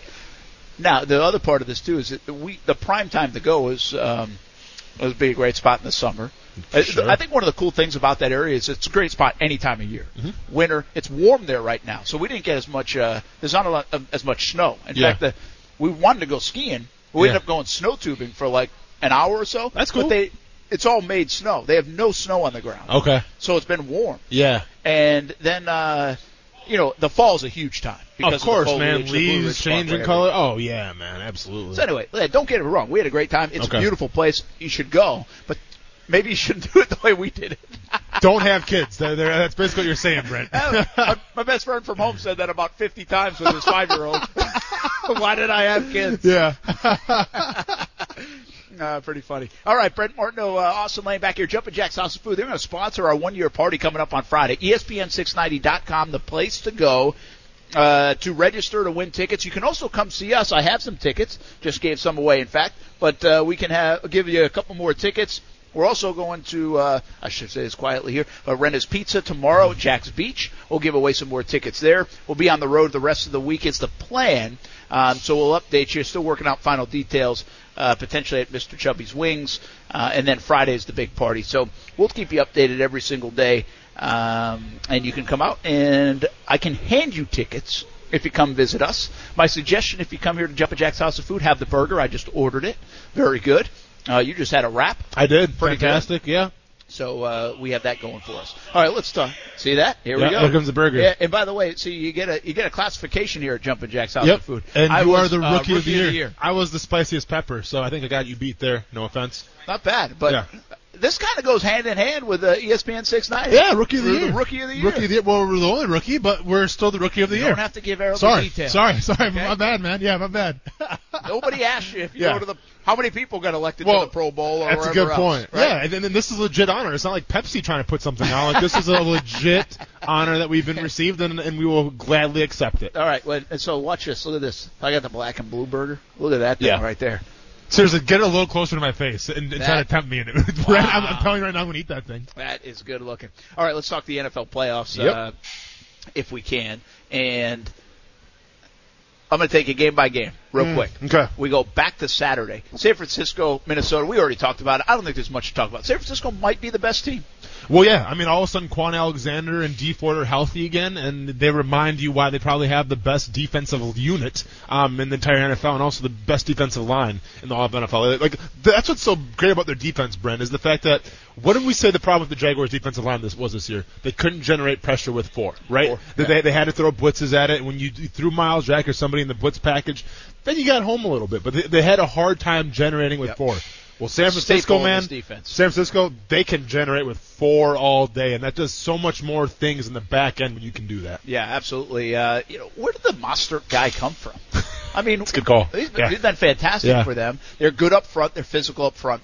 And I do have this question about them. Will Jimmy G be able to deliver? Hmm. Jimmy G's got more hype than any quarterback under 30 starts, I think, in terms of he, he gets thrown in this conversation. We were talking about like uh, Aaron Rodgers kind of Sure. goes under the radar. Well, Jimmy G goes over the radar. You think Well, so? I think so. Okay. I, I, I think Jimmy G, when he started, he had won his first, what, like seven starts? He did. And everybody's like, this guy doesn't lose. Oh my God. I mean, sheesh, it was like seven starts. It was like, it was some in San Fran and it was at the end of the year where nothing really mattered, even to like the Jags, he beat them. Yeah. Well, the Jags had clinched like in the first quarter and, and he looked good that day, by the way. Mm-hmm. And then he was with the Patriots the other times and they had good football teams. By the way, I think Jimmy Garoppolo's a good quarterback. I'm just saying, I think he gets praised for delivering less than just about any quarterback out there right now. Yeah, I mean, as far as the praise is concerned, you know, I mean, I don't share that kind of like. I mean, yeah, I get like there was a little bit of a hype on him. I remember the first year in San Francisco when I guess like all the Patriots guys were coming forward saying, "Oh yeah, we, we've been watching him, man. That's that's who he's always been." So like he had the hype then, but he has a system in which to succeed, and I get it, Brent. The, the Shanahan's whole, good. It was Shanahan's fantastic, and the whole term system quarterback, it's it's it's an insult, you know. So I'm not going to say Jimmy G is a system type of guy. I'm not going to say he's a game manager, but with what he has, the tools at his disposal, the ability to run the ball, great offensive line, but of course you're going to be pretty successful in that offense. Yeah, I, I think uh, that is the case. Uh, all right, so that's San Francisco. Yeah. I, I think they're good. They, this will be a great matchup coming up, uh, and let's just stay in the NFC. And obviously Sunday's match Yeah. was Green Bay at home. Here's the thing: at home January. I thought there was going to be more snow on the ground than I was, was. super bummed. I, I was hearing 10 inches. I was like 10 so inches? excited. Yeah. Yeah, that what was- a what a buzzkill that was, right? What kind of right? report was that? Is there anything more disappointing than tuning on the game and there's clear fields? I'm like, what? What? I mean, I was told 10 inches. Was that the same report that had Marrone fired Well, like, then- on that Saturday? it was funny though because then Peter King showed a picture uh, like 30 minutes after the game, and there was I guess it was snowing big time. So there was like two inches of snow on the field then, like 30 minutes after the game. After So game, maybe it was it was the football gods looking out for the Green Bay Packers, or maybe looking out for the Seattle Seahawks a little bit, whatever you want to say.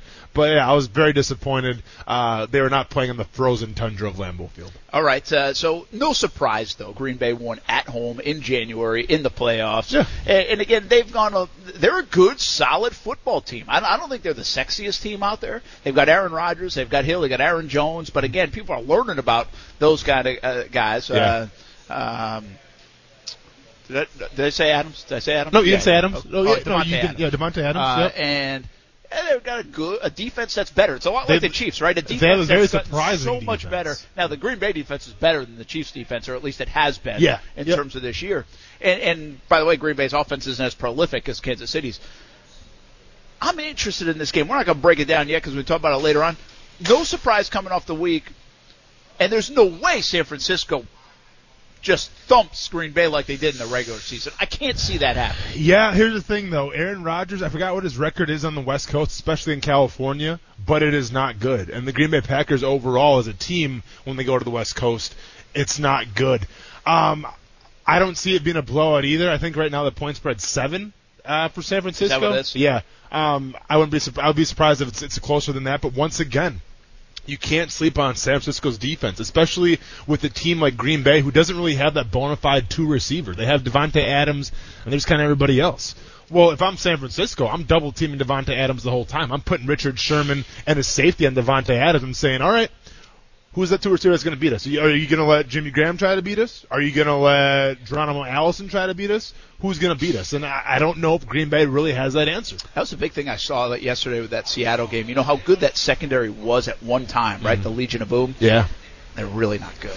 I mean, that's where their weakness is. Their football team's weakness is really in their secondary. At least that's what I saw. No, without a doubt. I think their strengths obviously in their defensive line. Clowney made some, you know, some plays. they got Bobby He- Wagner. Yeah, they got Wagner as well. Clowney had some penalties though to go along with it. But yeah, a, a team that always kind of relied on their secondary. Now it's kind of like their weakest point.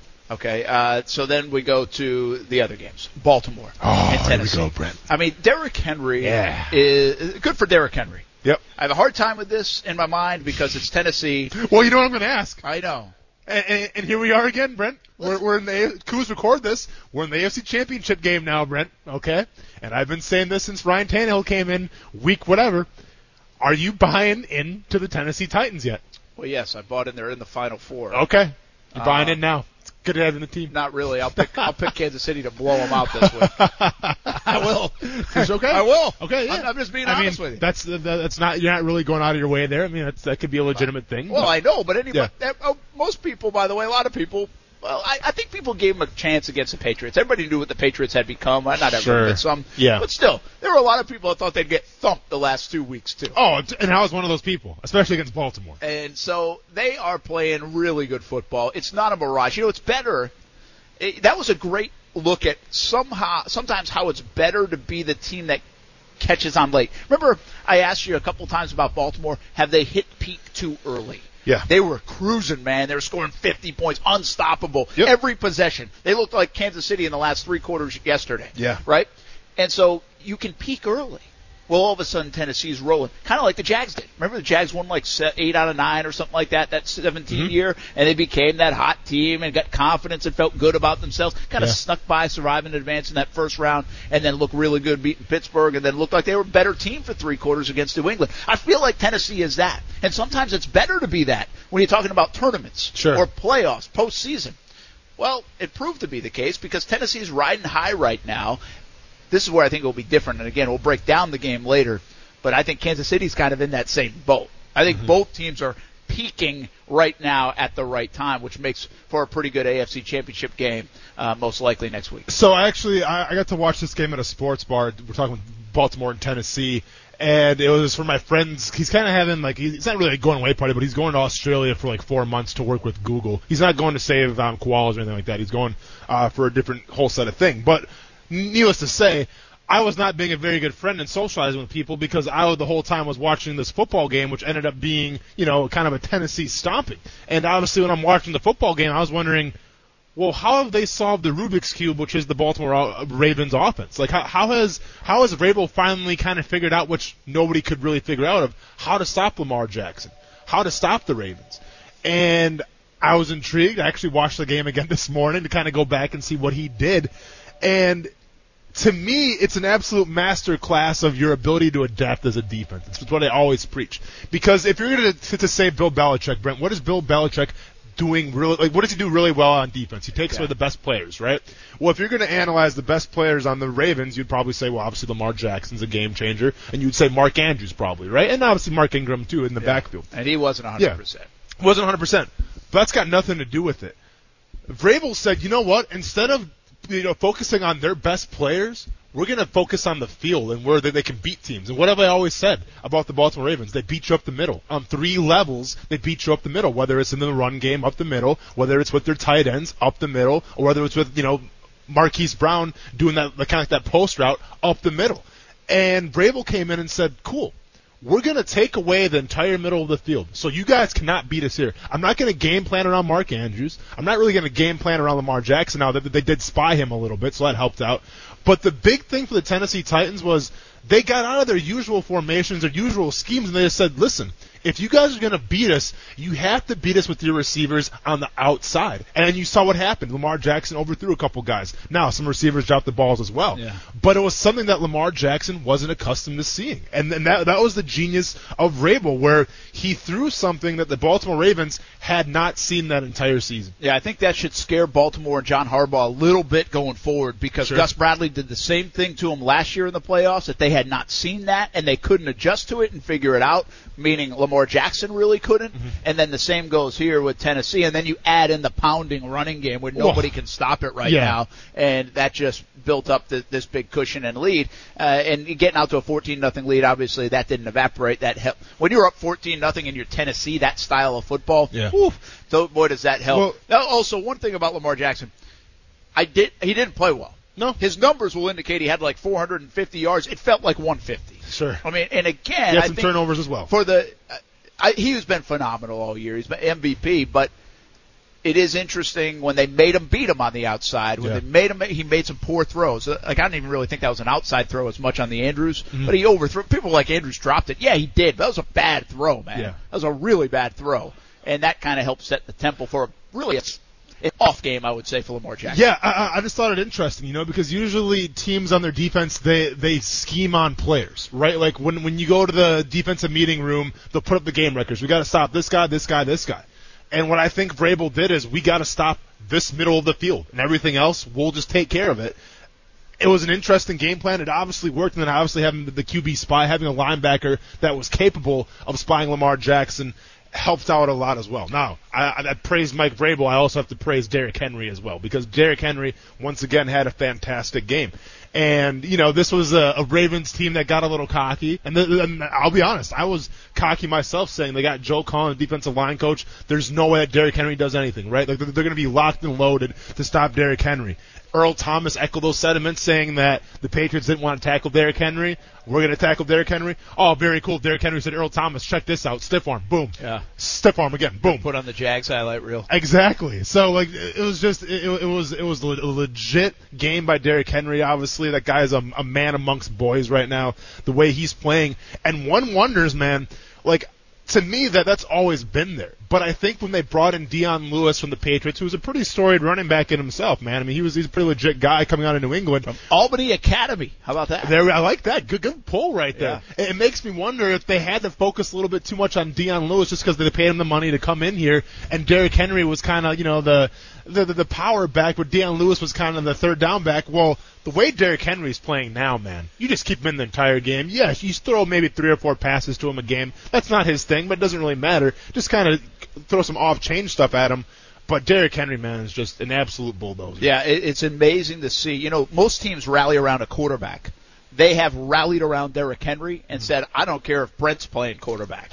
they have said, "Just give it to 22." Yeah. and it's pretty cool. I mean, their Well- team has responded to it, and it, it's almost like their team is like, "Yes, King Henry." Yeah. you know, like You're Well- unbelievable. And when you have that kind of respect, that kind of mojo this time of year, you know, you've been on teams, whether it's high school, wherever, you Yeah. kind of just feel like there's something special. And Mike Vrabel's helped build that. I think Derrick Henry has helped create that. And they feel like they're a bit more invincible now as a team, Yeah. almost because Henry almost is invincible. Like you can't knock him down. And, and do you know how demoralizing it is as a defense where you know what they're going to do? Yeah. You, you know they're going to run Derrick Henry. You, you know it's going to be a lot of off tackle to Derrick Henry. And you plan for it the whole week. You scheme it the whole week. You see it in the game. And you still can't stop it. That, that- that's the ultimate thing that can demoralize a defense. And you saw it, Brett. Yeah. You, you saw it in the third You said quarter. the same thing last week. Yeah. They demoralized them, and Yeah. now they demoralized this. And, and these are two solid defenses that are getting demoralized. But but you saw it in the third quarter. It was just like, oh, here goes Derrick Henry for another four or five yard gain. Just lower your, your shoulder because guys just for whatever reason just can't bring him down. All right, one last thought on the NFL when we come back. We got to take a break.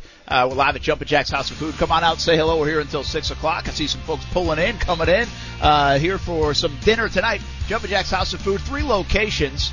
San Jose is the one we're at here in Mandarin. Newest location downtown, West Adams Street. We were there last week, and of course out by the beach as well. But stop by tonight, say hello, maybe give you some tickets to our one year anniversary party. Jumpin' Jack's House of Food, a sponsor of that, coming up later this week on ESPN 690. When we come back, one final thought on the playoffs. That's Bill O'Brien. Did he make a huge gaffe in coaching? And is this guy just never going to get it done completely? Also, the national championship game tonight. And what the heck was Marshawn Lynch talking about? Oh, oh, it's all way. Oh, that's my balling right there, Coming up on E ESPN 690. Hey, everybody, how y'all doing? Before we get started, just want to introduce y'all. We got the NFL rushing leader. If anybody got a problem with that, you come see me. We bout that. Big trust. Woo woo. King Henry in the flesh. Woo woo. It's all jokes. It. It's all jokes. That thing went like viral.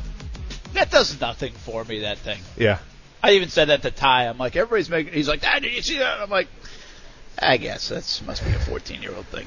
well, yeah, uh, the, the whole, the, the whole Big uh, trust, introduction. Yeah. because Mark Ingram did it all year. Yeah, of course. With Lamar Jackson, and Yeah. so they did it with Derrick Henry. Like, I get it, but it just, Yeah. like, it, it got a lot more traction than I thought it deserved. Is my point. I got Maybe you. I'm just old guy. I, I, thought, I mean, uh, you know, in the in the day of thirty second clips on Twitter and Instagram, like, I mean, that's it is a soundbite. It's it's cool. Yeah, But, yeah. Uh, there was another soundbite. We'll get to that in just a little bit, which I'm still trying to figure out. Although I think the meaning was really good. Yeah. Um, but I'm still trying to um, interpret it all. Okay. Uh, that's coming up. Uh, that's that's why I'm here. I think I don't know what are you referring to Marshawn Lynch? Oh yeah. Oh, I can't wait. balling and falling coming yeah, up in a moment. dropping some knowledge. Oh, listen, we got to get to the national championship game in just a moment too, but I want to finish uh, a thought on the NFL playoffs, and that's Bill O'Brien. Mm-hmm. A lot of people in Houston now they're down on Bill O'Brien. They have been for a while. They wanted him out. They still want him out. I think they just they don't feel like he can win the big one. Yeah. You know, and take you to like let's say Tennessee a couple years ago. Mike Mularkey, he, he didn't do anything really to deserve to get fired. He had one, had two winning seasons in a row, I think. Yep. And then they fired him, brought Vrabel in, and said, you know what, we think this guy can help get us there. Uh, I kind of liken it to it's a little bit different probably, but you know when the Cubs were rebuilding years ago. I forget the guy's name. I always forget the, the guy who they uh, had in there. Roenick maybe was uh, was their uh, manager, Okay. and he was okay. Like you know, he was going through the building stages, and then when they thought they were just about ready to win, they said, "Hey, see you later, dude. We're going to get Tampa's Joe Maddon. We think he can take us to the promised land." And you know what? They were right. You did. So I think there is that. I, I think there is like you do get to a point where a guy can bring you a certain way, and then you might need someone else. He's a good coach. He's done a good job, but he's just not getting us there. And, and I think they're feeling that in Houston. Now, I don't know how you felt about it, but the one play that's being debated, now, the fake punt is another thing.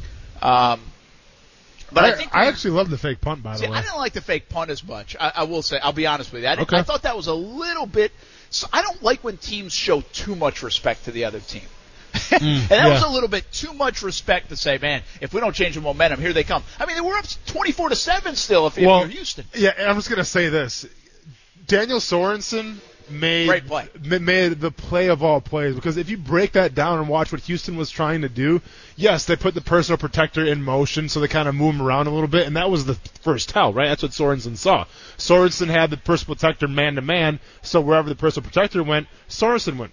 fantastic. But usually what they teach you on the punt return team is you don't let the personal protector release inside. Why? Because the, the fastest uh, you know thing to the ball is a straight line. What you want to do is have the personal protector release outside and have him kind of bubble off. That way it takes a lot longer for that personal protector to get to the punt returner. So in doing that, what teams, what players try to do is they'll cheat inside, right? So they'll, they'll try to draw the personal protector outside because that's where they want him to go for whatever reason, whether it was film watching or just instincts, but Sorensen followed him directly to where he was, not really creating that outside bubble, and then Sorensen made the play one on one, and made a great, Great tackle. tackle. But I'm just saying from from the standpoint of the Houston Texans, that play was there. Like Yeah, yeah. nine times out of ten, that play works. It's just that Daniel Sorensen was an absolute stud on that play and shut him down. And then actually, I think he forced the fumble on the next kickoff Exactly. well, so he had back-to-back Yeah. plays. I was listening to that game in the car, which I, I think I tweeted out, and I'm serious about. Yeah. It was like it was like I was listening to a, a, a game at a funeral. Yeah. Or in a library. Yeah. And then all of a sudden, it became like a rock concert. Like I get Homer broadcasts, like I understand it as Sure. a as a part of you appreciate it and kind of enjoy it. yeah. Oh my gosh, those guys got sickening Well- after a while. I will say in Kansas City. well, and, and listen, and, and if we're gonna break down that, that that fake punt, well, then you also have to break down the fourth and one. You know, and then that's the thing. If if you're ballsy enough to go for that fake punt on, on your own side of the field, well, then where was that when it was fourth and one? this um, is where I on their side of the field. So you think they should have gone for it? The the Fourth and one. Absolutely. Why not, Okay, so here it is. It's Why not? 21 nothing at the time, and in Yeah. hindsight, I understand what people are saying. Go for it at fourth and one. You're kind of chewing them up anyway. Not a big problem. yeah. I get it. Mhm.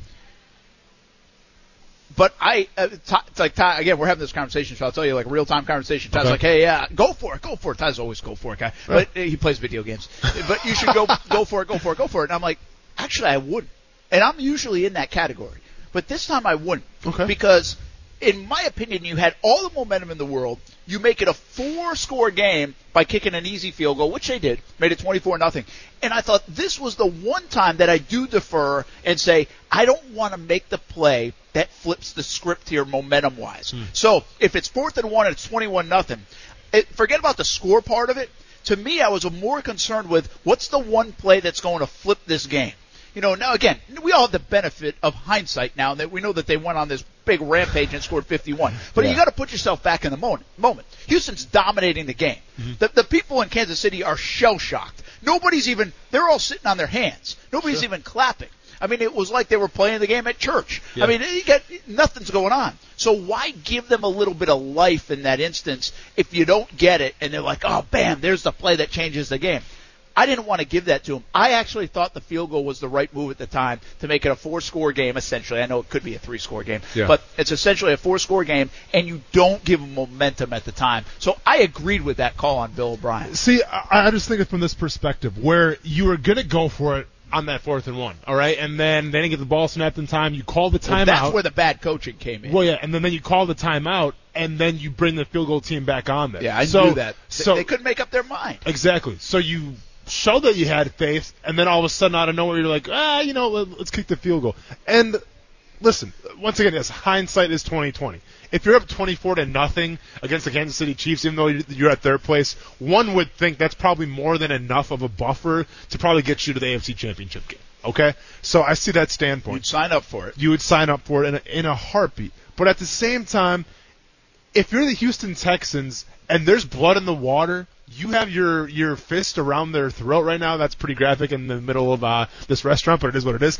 Um, but you know, if if you see blood in the water, well then finish them, man. Yeah. You know, like they're they're, right for the taking. Then finish them. And, and we're talking about one yard. And if you're if you're Bill O'Brien and you don't have confidence in, in your you know supposedly high powered offense to get you one yard, then what are you doing, man? Yeah, well, here's the thing. I hated the excuse later. He's like, well, we didn't feel like we had the right call, a good call. Yeah. It's a fourth and one play, man. You've been chewing them up. Yeah. You can you just let Deshaun Watson have the football. Hey, There's your right call. Exactly. Just mean, pick one. And it's not like Kansas City's defense is this great defense Correct. either. So and, and they, have their best defensive lineman out in Chris that was Jones, a too. weird excuse to that. I think the question is Bill O'Brien might be good, but he's just not good enough. He's been good. He's been good. He's won AFC South championships. He's got him to the playoffs. They've been very inconsistent in terms. They they just haven't had that push, and now all of a sudden you see like the Jags one time, bam, AFC championship game. Vrabel, bam, AFC champ. Houston's the only one that hasn't been able to do that, make Yeah. that kind of run, and they've arguably had more talent. They've had J.J. Watt all this time. They had Clowney all this time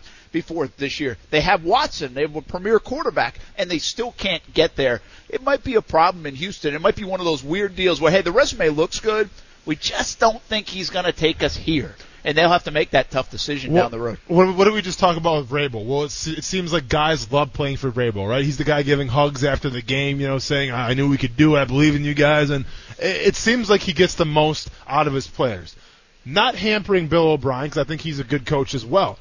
But it's plays like that. It's when you want to go for that fourth and one, and then you call a timeout, and you have to kick a field goal. Those are the plays where the Texans players are on the plane on the way back thinking like, man, why why didn't he want us to go for that? Then? Yeah, you know, yeah, like and yeah. even even the fake punt, you can say it was the right call or wrong call. Okay, I think if you're a Texans player, you embrace that play call. I, I- I think you like They the aggressiveness. Yeah, you do. But I'm just saying, if you're on the airplane back and it's a it's a lonely flight back, I can only imagine giving up a 24 point lead and you know basically letting your opponent drop a 50 burger on you. So there's not a lot to say. But you're definitely questioning that one call for sure from Bill O'Brien. Players question, I believe, conservative calls more than they do aggressive calls. Correct. Whether they work or not. Exactly. Uh, but players will, will because they're always confident they can get it. Exactly. That's the thing. Yeah. Mm-hmm. And it shows confidence in your football team. Uh, all right, let's. Uh, that's it for the NFL for now. Although uh, I do want to say this: Watson is great as he's been. Mm-hmm. Lamar Jackson is great as he's been. You know, it's uh, Blake Bortles still got to the AFC Championship game and not those guys. that he has, Brent. Yes, I mean, I, mean I, I would argue that he had more around him on defense, but yeah, that, that, that, that sounds good. Blake Bortles has gone farther than both those guys. That's just my little dig. At, I like at it, man. I like it. But, I like it. uh, That's all I got. that's all I got. Hey, let's go happy hour horn here. We got a lot to get to in the last 15 minutes.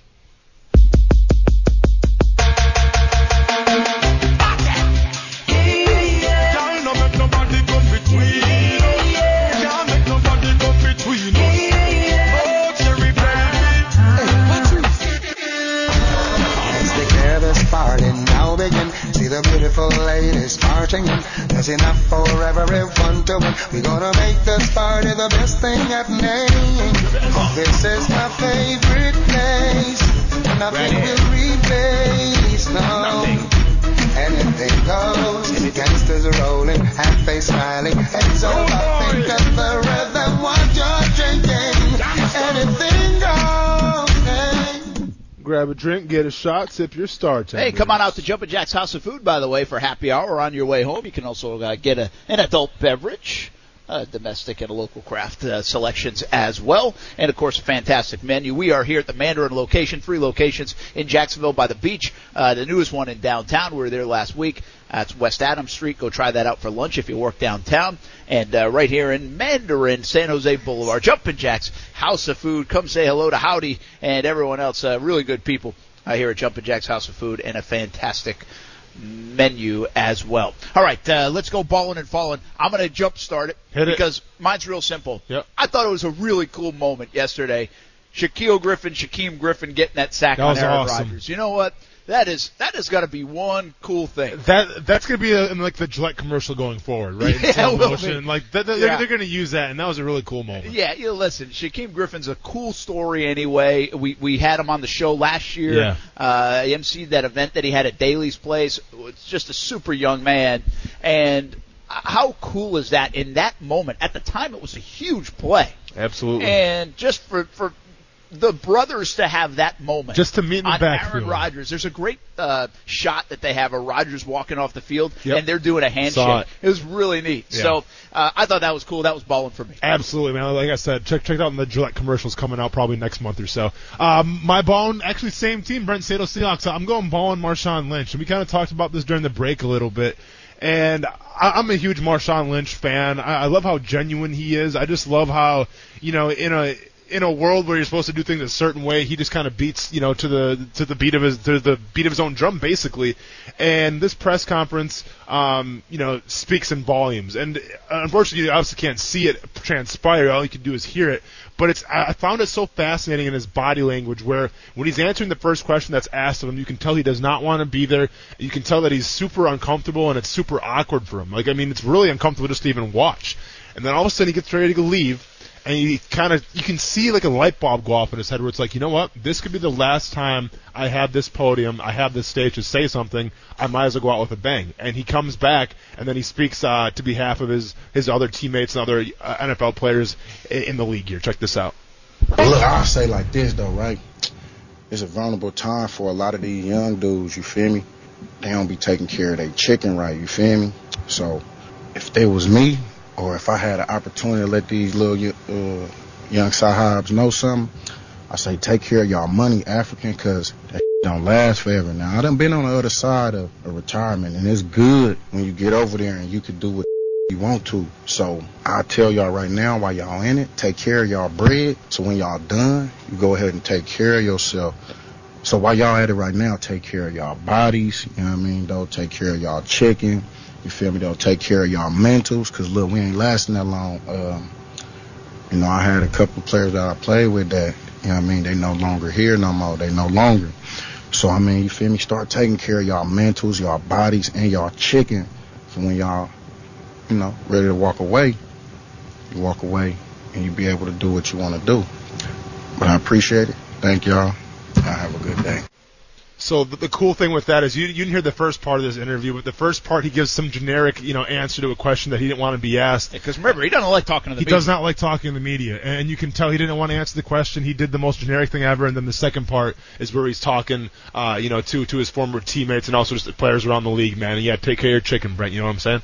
No, I don't. It's money, Brent. You know, some people call it bread, some people call it chicken. It's money. Yeah, take care of your money, man. Am, am I like?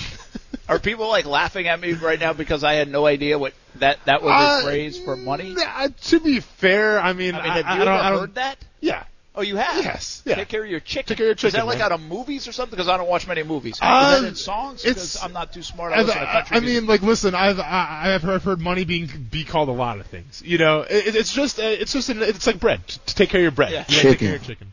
Chicken. I honestly had no idea what he was talking about. well, you can put two and two together, man. no, I yeah. just, well, I mean, I guess I could yeah. try, but I was just yeah, just take like, care of your chicken. what? Why isn't anybody? Maybe that's the thing. I didn't even hear the media laughing or anything Sure. about it. Yeah. So I was like, well, maybe he always says this. The entire media is just like, yep, that makes sense. And Brent would have been like, wait, what? What, what Say that again? Say? I'm gonna ask the dumb question here, but what Yeah. the hell is chicken? That would have been awesome. uh, chicken scratch. chicken By the way, scratch. See that? Yeah. Oh, scratch. See? See, that's maybe where it comes from. I don't know. Brent, Mr. Urban Dictionary himself. I like it. Chief editor of Urban Dictionary, Brent Martineau.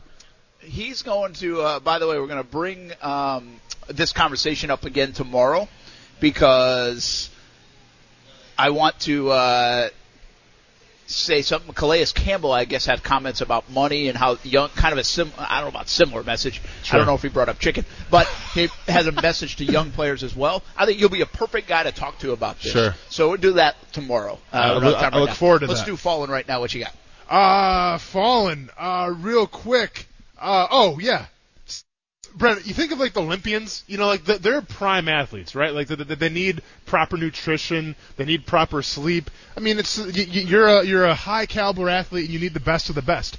Well, this story has been happening. It seems like every single year at the Olympics, but this year, you know, it's taking place in Tokyo, 2020, and Tokyo released some of the mock-ups of what the rooms that the, the athletes will be staying in. Yeah. And they're essentially sleeping on cardboard boxes. Um, they're, they're like a bunch of cardboard boxes that are put together, and then they put a mattress over it, and then a blanket, and that's what the USA's you know prime athletes will be sleeping on this year for the Olympics. Yeah, interesting. Yeah. Didn't even see that. Yep. Uh, good research. All right, here's my phone real quick. Did you see? Uh, we're going to go back to we talked about a little bit earlier in the show, but the Houston Astros. Yeah. This whole deal with the cheating and the using video to steal signals, man, they are getting pounded by Major League Baseball uh, because of it. So. Uh, unbelievable. One year suspension for Hinch and also the GM of the Astros. Apparently more coming for the Red Sox and Alex Cora. Remember, he came from the Astros and may have done a similar thing for the Red Sox when they won it in 2018. But then the Houston Astros fire the GM and the coach on top of that. So these guys are out of the organization after the embarrassment of uh, cheating, essentially. Making and moves. the MLB calls them out. On top of that, $5 million fine for Houston, and they lose the first and second round draft picks the next two drafts. Yeah. That is a monster offense. Mm-hmm. Major League Baseball, Robert Manfred saying, We ain't doing this. We're mm-hmm. not going here. Yep. You're messing with the integrity of the sport. They must have found some concrete evidence when they did this investigation. And remember, it came out right after the World Series this past year. That's fallen. The Houston Astros. What a mess right now. And I have a lot of respect. I really have loved the, the Astros organization. This is not good. That's a bad sign. Obviously, I'm a Red Sox fan. That's bad if the Red Sox use this with Alex Cora, too.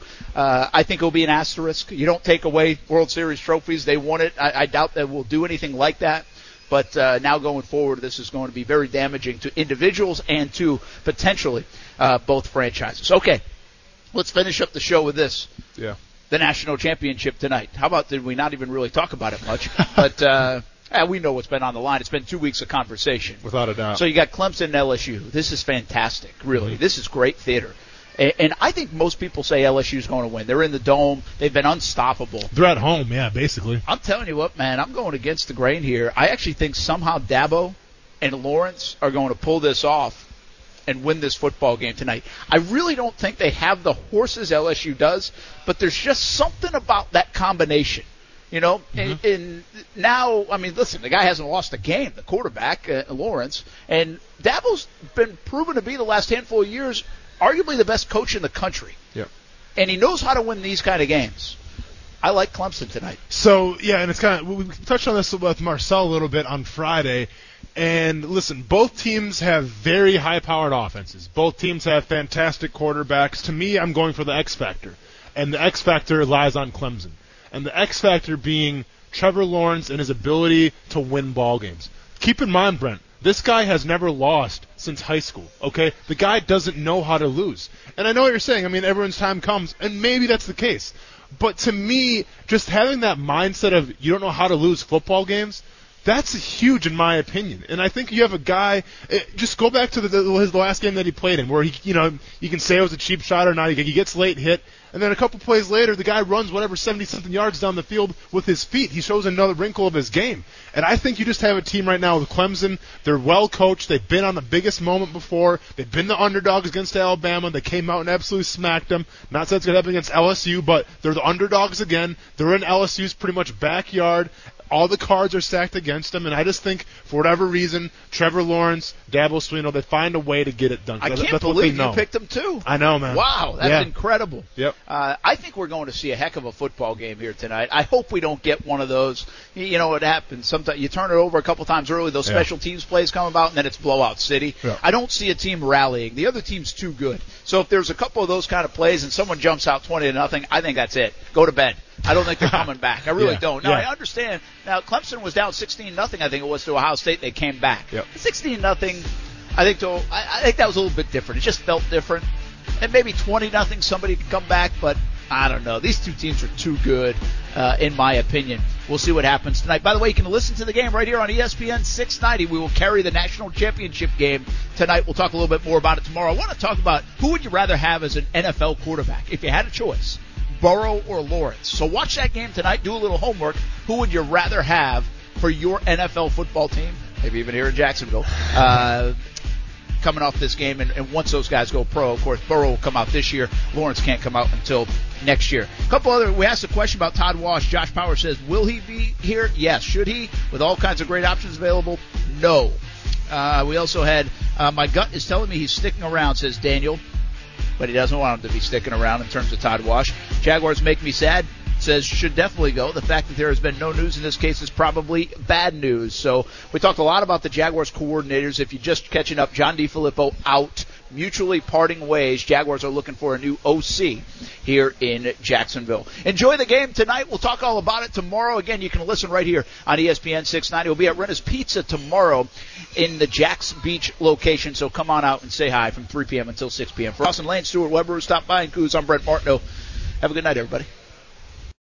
When you need mealtime inspiration, it's worth shopping Kroger, where you'll find over 30,000 mouth-watering choices that excite your inner foodie. And no matter what tasty choice you make, you'll enjoy our everyday low prices, plus extra ways to save, like digital coupons worth over $600 each week. You can also save up to $1 off per gallon at the pump with fuel points. More savings and more inspiring flavors make shopping Kroger worth it every time. Kroger, fresh for everyone. Fuel restrictions apply.